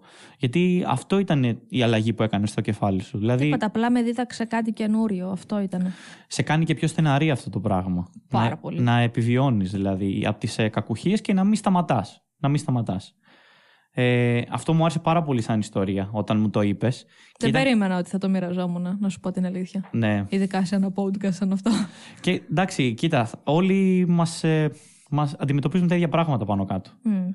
Οπότε, οπότε και αυτή η εκπομπή γίνεται για αυτό το λόγο ότι θέλεις να περάσεις και ότι. Ε, δεν θέλεις να, να, το πέρασα κι εγώ. Ναι, αυτό. δε, ναι ακριβώς. Δεν θέλω να δείξω ποτέ στον άλλον ότι πρέπει να κάνεις αυτό. Αυτός ξέρει τι πρέπει να κάνει. Γιατί και εσύ ήξερες τι πρέπει να κάνεις και το βρήκες μετά στο μέλλον. Είναι λίγο η εμπειρία. Είναι αυτό που είπαμε στην αρχή, ότι έχεις καλή μεταδοτικότητα και μεταφέρεις αυτό που θέλεις με τις ιστορίες. Λες ένα αφήγημα. Και επειδή εγώ ξέρω πολύ καλά ότι οι άνθρωποι μαθαίνουν μέσω της ιστορίες, ε, αυτό μου αρέσει και εμένα. Το αφήγημα που συζητάμε τώρα, mm. κάποιος θα μάθει πάρα πολλά πράγματα γι' αυτό. Και αυτό είναι ο λόγος που γίνεται έτσι κι αλλιώς. Λοιπόν, ε, σταματάμε να βλογίζουμε τα γένια μας που λένε και στο χωριό. Ε, θέλω να πάμε λίγο προς το κλείσιμο τώρα της, ε, της εκπομπής και να μου πεις ε, δύο ερωτήσεις έχω στο μυαλό μου, δεν ξέρω αν προκύψουν άλλες αλλά η μία ερώτηση είναι θα ήθελα να μου πεις μία καλή και μία κακή μέρα που μπορεί να αντιμετωπίσεις μέσα στο εργαστήριο. Τι, τι, τι σημαίνει για σένα μια κακή μέρα που έχει δυσκολίες; Μια κακή μέρα. Πώς είναι μια κακή μέρα; Επίσης... Πώς είσαι εσύ σε μια κακή μέρα; Α, πάλι είναι λίγο Yeah. Δε, επειδή δεν χρησιμοποιώ αυτές τις λέξεις και επειδή έχω ήδη κάνει mm. αυτή τη μεταλλαγή του πώς αντιμετωπίζω το κακό, το βλέπω πρόκληση, δεν το βλέπω πρόβλημα. Έδωσες καλό, καλό στοιχείο ότι δεν, δεν χρησιμοποιείς αυτές τις λέξεις. Οι λέξεις παίζουν πάρα Εγώ πολύ σημαντικό Εγώ επίτηδε τι χρησιμοποιώ. Ναι. Γιατί το μυαλό δεν αναγνωρίζει τι είναι καλό και τι είναι κακό. Οπότε αυτό που του δίνεις σαν τροφή αυτό καταλαβαίνει. Mm. Και το υποσυνείδητο είναι ακόμα πιο ισχυρό. Εντάξει, έχεις μια κυριότητα στο πώς θα μεταφράσεις κάποια πράγματα. Α πούμε, εσύ το να μεταφράζεις ότι στην NASA κατάφερες να μπεις, αλλά δεν βρέθηκε το λογιστικό κομμάτι, ήταν πολύ σημαντικό. Ναι. Πάρα πολύ σημαντικό. Ναι. Οπότε σου δίνω ένα μέρος της επίδρασης. Αλλά πες μου μία μέρα που τα πράγματα είναι πιο προκλητικά, αν θέλεις. Πώς την αντιμετωπίζεις μα στο εργαστήριο; Mm. Ωραία ερώτηση, όχι, μου αρέσει τώρα. Γιατί, ας πούμε, μπορώ να πάρω παράδειγμα από το τελευταίο πείραμα, το οποίο ήταν ε, εν μέρη επιτυχές, με βάση αυτά που ήθελα να βγάλω. Ε, εφόσον και είδα ποιο είναι το πρόβλημα, ας πούμε, δεν είχα αρκετά κύτταρα στα τριβλία, συνέχισα κανονικά. Mm. Δεν σταματάς το πείραμα, πρώτος κανόνας. Το συνεχίζεις για πολλούς λόγους. Ε, κυρίως γιατί δεν πρέπει να το συνεχίζεις για να δεις τι μπορείς να The βγάλεις. show must go on που λένε. Και... Exactly. Uh, επίσης έκανα καινούριε τεχνικές που ήθελα ούτως ή άλλως να τις κάνω, οπότε ε, δουλέψει δεν δουλέψει, τις κάνεις για να μάθεις και να κάνεις τη διαδικασία. Ε, θυμάμαι ότι, ε, ας πούμε, ενώ μου είχε πει ο μέντοράς μου έχουμε αυτό το antibody στο ψυγείο, εγώ πάω την επόμενη μέρα και δεν το βρίσκω. Τα αντισώματα, ναι. Και ας πούμε έτρεχα, είχα το incubation time, πώς mm. λέγεται τώρα αυτό. Επόασης, χρόνος επόασης. Ναι, και έπρεπε ας πούμε μέσα σε 15 λεπτά να έχω πάρει ήδη το δείγμα να κάνω wash Α, είναι η χρόνη του εργαστηρίου που πρέπει ναι. να είσαι γρήγορος για να μην χάσεις το επόμενο ναι. βήμα. Ναι, και ναι. είχα διαφορετικά δείγματα, οπότε είχα mm. διαφορετικά χρονόμετρα. Mm. Και εγώ έπρεπε και τη στιγμή να βάλω το antibody και δεν το είχα. και δεν τα παράτησα, δεν, δεν σταμάτησα. Δηλαδή πήγα σε έναν άλλον, έλειπε και ο μέντοράς μου και μου είχε πει αν συμβεί κάτι θα με πάρεις τηλέφωνο. Ε, τίποτα. Πήγα και ρώτησα κάποιον άλλον και του είπα υπάρχει κάποια άλλη εναλλακτική αντί να βάλω αυτό να βάλω κάτι άλλο. Και τελικά όντως υπήρχε. Γιατί πολύ απλά ρώτησα. Τέλεια. Αυτό ήταν. Και μετά πήρε και τηλέφωνο τον επόπτη μου και του είπα αυτό και αυτό συνέβη. It's okay. Και μου λέει yeah, go on. Οπότε συνέχισα. Ε, εν τω μεταξύ, εμένα με πόναγε πάρα πολύ την πλάτη μου ε, πόναγα αφόρητα δηλαδή ε, πάνω και κάτω. Μου ήταν εξαιρετικά δύσκολο δηλαδή με, με το συγκεκριμένο πείραμα και τη συγκεκριμένη τεχνική να στέκομαι, να πηγαίνω, έρχομαι από το ένα κτίριο στο άλλο γιατί αλλάζω κιόλας με τους χρόνους και όλα αυτά. Ε, και εκεί ήταν από εκεί η στιγμή που θα μπορούσε να μπει η σκέψη μου στο κεφάλι μου και να μου πει ότι Αχ, δεν μπορώ, δεν μπορώ. Παρά θα να πάμε σπίτι να ξαπλώσουμε. Και εκεί όμως ήταν η άλλη μου η σκέψη που έλεγε Όταν θα πας στο σπίτι θα είσαι τόσο περήφανη για αυτό που θα κάνεις. Ισχύει πολύ αυτό που λες. Και εκεί κατευθείαν εγώ κάνω αυτό το mindset. Έχω αυτό το μαγικό. Επιλέγεις να γίνεις αυτό. Επιλέγω, ναι. ναι. Επιλέγω εκείνη τη στιγμή που όταν βρω τη δυσκολία να το κάνω switch και να πω αυτή η ωραία πρόκληση, τώρα εγώ θα το κάνω και μετά θα δεις. Ναι, ναι, ναι. Μ' αρέσει πολύ αυτό σαν λογική. Είναι, ναι, είναι πολύ χρήσιμη. είναι πολύ χρήσιμη γιατί αν δεν έχεις αυτή τη λογική και έχεις την άλλη λογική, δεν θα δώσεις τις περισσότερες πιθανότητες στον εαυτό σου να τα καταφέρεις να το κάνεις αυτό. Ναι. Είναι αυτό που λέγαμε. Έχουμε πει δύο-τρει ιστορίες που έχουν σχέση πάνω σε αυτό, αλλά είναι πάρα πολύ σημαντικό να μπορείς όχι να οθείς τον εαυτό σου στα άκρα. Δεν είναι αυτό πιο πολύ. Είναι ότι επιλέγεις ήρεμα Σαν να είσαι στην κορυφή ενός βουνού. Ναι, επιλέγεις ήρεμα ότι εγώ θα κάνω αυτό τώρα. Γιατί ε, είναι αυτό που λες, ότι θα νιώσεις περήφανη στο τέλος. Και ούτως ή άλλως αυτός είναι και ο στόχος μου σαν ερευνήτρια. Ερευνώ εκείνη τη στιγμή, κάνω αυτή την καινούργια τεχνική, θέλω να δω αν, αν θα το κάνω σωστά, να περιεργαστώ και λίγο, να δω, ε, ακολουθώ σωστά τις οδηγίες, ε, πώς το οργανώνω, πώς το φτιάχνω, αν τελικά καταφέρω να το κάνω όπω το οργάνωσα, είμαι εντός χρόνου. Εν τω μεταξύ, είχα και μάθημα εγώ παρουσίαση την ώρα που κάνω του χρόνους επόμβαση. Όλα μαζί. Και τελείωσα ακριβώς ε, 10 λεπτά πριν την παρουσίαση. Πηγαίνω, παρουσιάζω 5 λεπτά. Φεύγω, πάω στο άλλο το μικροσκόπιο. Στην πρέσα, στην πρέσα. Ακριβώς. Στη ζούλα. Αλλά ήμουν τόσο proud, δηλαδή. Ναι, ναι. Και μετά ήταν και εκείνα τα, τα δείγματα που σου είπα που είχαν κρυσταλλοποιηθεί. Και ενώ έλεγα, καλά τι είναι αυτό τώρα, ε, το έβγαλα βίντεο και μετά λέω, όχι τι είναι αυτό τώρα, αυτό είναι μαγικό. Ναι. Αυτό θα το κρατήσω και θα το κάνω και share στο Instagram που το έκανα. Γιατί βρήκα αυτή την άλλη πλευρά την καλλιτεχνική, ανακάλυψα κάτι άλλο. Στην τελική δεν είχα δει ποτέ πώς είναι η κρίσταλη. Ναι, ναι. Είδες μια νέα ποιότητα. Ναι, ναι, ναι. ναι. Ήταν, ήταν πολύ ενδιαφέρον. Κοίταξε, πρέπει να σταματήσουμε να μιλάμε κάποια στιγμή. Έχω σκεφτεί άλλες τρεις ερωτήσεις, αλλά θα προσπαθήσω να κλείσω αυτό το επεισόδιο ε, με μια ερώτηση που θεωρώ ότι είναι πολύ σημαντική να μου πεις τι πιστεύεις. Ε, και είναι και συνηθισμένη θα ελεγα Ε, κατά τη γνώμη σου λοιπόν και τη δική σου έτσι, εμπειρία μέχρι στιγμής υπάρχουν κάποιες ποιότητες που θα ξεχώριζες ότι πρέπει να έχει μια προσωπικότητα ή ένας άνθρωπος για να μπορέσει να αποδώσει καλά στο επιστημονικό τομέα; Να, όχι να διαπρέψει, αλλά να του ταιριάζει τι ποιότητες θα ξεχώριζες; Και για να μην μου πεις πάρα πολλές, γιατί θα μπορέσουμε να μιλήσουμε πολλή ώρα, πες μου για παράδειγμα τρεις που θεωρείς ότι είναι πολύ βασικές και σημαντικές. Ε, η μία είναι το, η θέληση, η αποφασιστικότητα, αυτό το determination που είπαμε πριν. Mm. Πώς το είχες πει σε μετάφραση, δεν ναι, ναι, ναι. Αποφασιστικότητα είναι, είναι αρκετά καλό. Εννοείς η, η, επιμονή. Η επιμονή. πάρα. Αυτό μου το είχαν διακρίνει και εμένα στη Γερμανία. Ότι ήμουνα πάρα πολύ determined. Έλεγε determination is the key. Ε, πάθος θα έλεγα σίγουρα, δεν μπορώ να το αποκλείσω. Γιατί άμα δεν έχεις το πάθος, σε κάποια φάση θα είναι flat. Ναι, αλλά το πολύ πάθος σε καίει λίγο. Δηλαδή... Διαφωνώ. Όχι. Πιστεύεις ότι ε, το πάθος πρέπει να είναι, είναι πάρα πολύ σημαντικό, ίσως και νούμερο ένα δηλαδή ε, σε αυτά τα τρία. Θεωρώ ότι είναι βασικό στοιχείο. Mm. Άμα θες να ασχοληθείς ειδικά με την έρευνα, γιατί στην έρευνα τίποτα δεν είναι σταθερό. Οπότε, αν είσαι τόσο σίγουρος ότι αυτό εσύ το αγαπάς 100% και παραπανω τότε μόνο πηγαίνεις. Δεν είναι όλοι για έρευνα. Αυτό το έχω δει σε πολλούς επιστήμονες. Αρκετοί κάνουν έρευνα και μετά πηγαίνουν προς το industry, στην εταιρεία. Ενώ εγώ δεν είμαι καθόλου έτσι. Εγώ δεν μπορώ να είμαι μέσα στο. Θε μπουντρούμι, εσύ εργαστήριο κανονικά. Εγώ εκεί, θέλω να με είμαι μηχανήματα. creator. Ναι, θέλω, ναι. θέλω, να φτιάχνω κάτι διαφορετικό ναι, ναι. και θέλω να έχει μία συνέχεια το ένα μετά το άλλο. Α, οπότε θα έλεγα κυρίως αυτά τα τρία. Ε, θέληση, αποφασιστικότητα, ε, την επιμονή και το πάθος. Και μετά θα ρίξω λίγο αστερόσκονη από πάνω και θα πω ότι θέλει αυτή την περιέργεια, να είσαι out of the box, αλλά πάνω απ' όλα να είσαι αυθεντικός. Αυτό νομίζω είναι πολύ ωραίο να το πούμε, ότι δεν χρειάζεται να είσαι ίδιος με όλους. Βασικά δεν χρειάζεται καθόλου να, να σε συγκρίνεις με τους άλλους.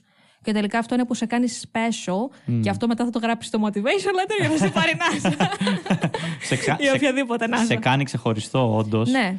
Και εγώ θα έλεγα πιο πολύ, για να το χτίσω λίγο παραπάνω, ε, τα άτομα που ακούν αυτή την εκπομπή να βρουν τι είναι αυτό που θεωρούν ότι έχουν ξεχωριστό από τους άλλους ή να πάνε σε κάποιον να τους βοηθήσει να το βρουν ή Ναι. αν έχουν τον γονέα τους, τον φίλο τους κτλ. Και να το αγκαλιάσουν αυτό και να μπορέσουν να το... Embrace. Ναι, ναι, να, Yes. το, να, το, να το δουλέψουν στο μέλλον και να το εκφράσουν πιο πολύ. Να μην τρέπεσαι δηλαδή. Ε, Όλα ξεκινάνε με μία ερώτηση. Ποια είναι αυτή; Όχι, εννοώ ότι. Α. ε, Γαμώ το και νόμιζα θα κάνεις ερώτηση τώρα. α, θα σε ρωτήσω στο τέλος. Ε, εννοείς ε, ότι πρέπει να ρωτήσεις κάτι αν καλό. είσαι περίεργος Ναι, ναι, ναι, και ναι. αν έχεις αυτή την ερώτηση, απλά πρέπει να την κάνεις. Μμ. Γιατί άμα δεν ρωτήσεις, δεν θα μάθεις ποτέ, δεν θα Μμ. πάρεις ποτέ την απάντηση και δεν θα μάθεις ποτέ ε, πώς θα ήταν το μέλλον σου εάν έκανες αυτή την ερώτηση. Μου αρέσει πολύ αυτό για το κλείσιμο. Και εμένα μου αρέσει. Σαν την ταινία με το Mr. Ε, Nobody. Μην κάνεις spoiler, ρε. λοιπόν, ε, για να κλείσω το επεισόδιο αυτό, σήμερα λοιπόν είναι 27 Δεκεμβρίου του 2021, λίγο μερικές μέρες πριν τον καινούριο χρόνο. Ε, και επειδή ε, σε αυτή την εκπομπή ξέρουμε ότι η προσωπικότητά μας δεν μένει σταθερή, δεχόμαστε επιδράσεις και αλλάζουμε και έχουμε νέους στόχους. Εσύ μπορεί να βγεις από αυτή την πόρτα και να συνειδητοποιήσεις ότι ε, θέλεις πιο πολύ να πας στην NASA και να θες να ξανακάνεις απλά ή αύριο. Ή μπορεί να συνειδητοποιήσεις ότι μπορεί να μην σου άρεσε τόσο πολύ, αν και λίγο δύσκολο το βλέπω. δεν νομίζω, ναι. Απλά επειδή είμαστε, δεν είμαστε σταθερές προσωπικότητες, ε, θέλω να μου πεις σε ένα χρόνο που θα ξαναμιλήσουμε από τώρα, τι θα περίμενες να έχεις ε, βελτιώσει και να έχεις ε, καταφέρει και να έχεις κάνει πιο καλά; Έχεις κάποιο κοντινό στόχο που θέλεις να βάλεις; Ναι, έχω έναν. Ε, Μιας και τώρα το σχετίζει και η μεταπτυχιακή μου εργασία, θέλω σίγουρα να πάω πιο βαθιά στο molecular, στο μοριακό επίπεδο. Ε, γιατί μέχρι στιγμής ε, έχω κάνει πιο. Έτσι, μ, όχι επιφανειακές, αλλά όχι τόσο μοριακές τεχνικές. Ναι, διαφορετικές τεχνικές Ναι, είχαν, αυτό θέλω, πήγα να πω. θέλω Όχι να πάω με σε άλλο επιφανειακές, level εντάξει. αυτή τη στιγμή. ε, μ, Άλλα εργαλεία, άλλες τεχνικές. ναι. Α, και θέλω να βρω αυτό το πάτημα που θα με οδηγήσει και στο διδακτορικό, γιατί έρχεται και αυτή η στιγμή όπου να είναι. Ε, και θέλω να δω πού ακριβώς θα γίνει. Ε, δεν ξέρω αν θα έχω αυτή την απάντηση όταν θα ξανάρθω εδώ, αλλά θέλω να δω αν θα έχει βάση στην Ευρώπη με συνεργασία με την NASA ή θα πρέπει να φύγω από την ευρωπη Αυτό είναι ένα βασικό ερώτημα το οποίο έχω. Ε, Ωραία, άρα προς τα εκεί θέλεις να προσανατολιστείς και Ήρθε, να νο- κινηθείς. νομίζω μετά τη μεταπτυχιακή εργασία μου έρχεται η ώρα που θέλω να κάνω αυτό το merge επιτέλους με την μικροβαρύτητα και με το διάστημα. Τη συνένωση των τομέων. Ναι, και μετά ανοίγουν πολλά άλλα, τα οποία δεν μπορώ να τα επεξεργαστώ αυτή τη στιγμή, γιατί πάντα πηγαίνω βήμα-βήμα. Μμ. Ωραία, καλό είναι αυτό. Εμ, αλλά αυτοί είναι ας πούμε δύο βασικοί στόχοι που έχω. Από εκεί και πέρα εννοείται ότι σε, σε ανθρώπινο επίπεδο εγώ δουλεύω κάθε μέρα όσο μπορώ. Έχω και τις μέρες που ξεκουράζομαι και απλά δεν σκέφτομαι τίποτα. Πολύ σημαντικό που δεν το έχουμε αναφέρει καθόλου το Αλλά- πόσο σημαντική είναι η ξεκούραση. Ναι. Και να φεύγεις, Ω, να εγώ και ο αποστασιοποιήσει ύπνος- τελείως. Εγώ και ύπνος είμαστε κολλητάρια. να αποστασιοποιήσει τελείως, να ξεχνάει το μυαλό σου, να μην σκέφτεσαι αυτό το πρόβλημα πλέον. Πολύ σημαντικό που δεν το έχουμε αναφέρει καθόλου. Κανόνας μου είναι όταν πηγαίνω στο σπίτι να ξεκουράζομαι. Δεν ανοίγω άρθρα και ιστορίες. Καμιά φορά το κάνω, αλλά επειδή μου αρέσει, επειδή δεν έχω κάτι άλλο να κάνω. Αλλά συνήθως είναι μόνο χρόνος και χώρος ξεκούρασης. Μμ. Το σπίτι είναι δηλαδή για μένα μ, σαν σπα. Ναι, ναι, Πηγαίνω ναι. εκεί και, και χαλαρώνω. Αποσυμπιέζεσαι, ρε παιδί μου, από την Ναι. καθημερινότητα. Εντάξει, Αλλά σε καταλαβαίνω. ανθρώπινο επίπεδο σίγουρα εγώ δουλεύω κάθε μέρα πράγματα τα οποία θέλω να βελτιώσω και να με κάνει να είμαι ακόμα πιο ανεβασμένη σε επίπεδο εξελικτικό. Τέλεια. Στην ουσία προσπαθώ να έχω αυτή την επικοινωνία με τον παρελθοντικό και τον μελλοντικό μου εαυτό. Ε, Πώς αυτό, αυτά τα τρία ναι. γίνονται ένα. Α- αυτό είναι κάτι το οποίο πρέπει να το έχεις και για να προσανατολιστείς και στον επαγγελματικό προσανατολισμό το Ναι. μαθαίνεις πάρα πολύ. Και υπάρχουν και ασκήσεις που, που θα σε βοηθήσουν τι έκανες πριν, τι θέλεις να κάνεις μετά. Γι' αυτό ρωτάω και εγώ αυτή την ερώτηση. Γιατί δεν, η προσωπικότητα δεν είναι κάτι σταθερό που μένει. Και πόσο μάλλον οι προτιμήσει και αυτά που θέλεις. Ε, λοιπόν, θα κλείσω αυτό το επεισόδιο και θα δώσουμε ραντεβού για τις 27 Δεκάτου του 2022 να my δούμε τι God. κάνεις και πού είσαι. Καταρχάς, να ευχαριστήσω τους ακροατές που φτάσανε μέχρι εδώ. Θα μάθετε λεπτομέρειες για το Patreon, ε, για κάποια κομμάτια που θα έχουμε μέσα και εάν θέλει να αφήσει και ένα email η Αλέξα μπορείτε να τη βρείτε εκεί πέρα μέσα, άμα θέλει κάποιος να τη στείλει. Μέχρι την επόμενη φορά, ξέρετε πολύ καλά τι πρέπει να κάνετε. Φτάνοντας στο τέλος της εκπομπής, ελπίζω πραγματικά να βρήκε τι πληροφορίες που χρειάζεσαι και να γράψει στα σχόλια ποιε ερωτήσεις μου ξέφυγαν για να τις κάνω στο επόμενο. Αν έχεις απορίες, θα με βρεις στο Instagram και στο email και αν σου έδωσε αξία το επεισόδιο, μπορείς να το μοιραστείς και να κάνεις ένα σχόλιο για να το προωθήσει ο αλγόριθμος στα άτομα που το χρειάζονται.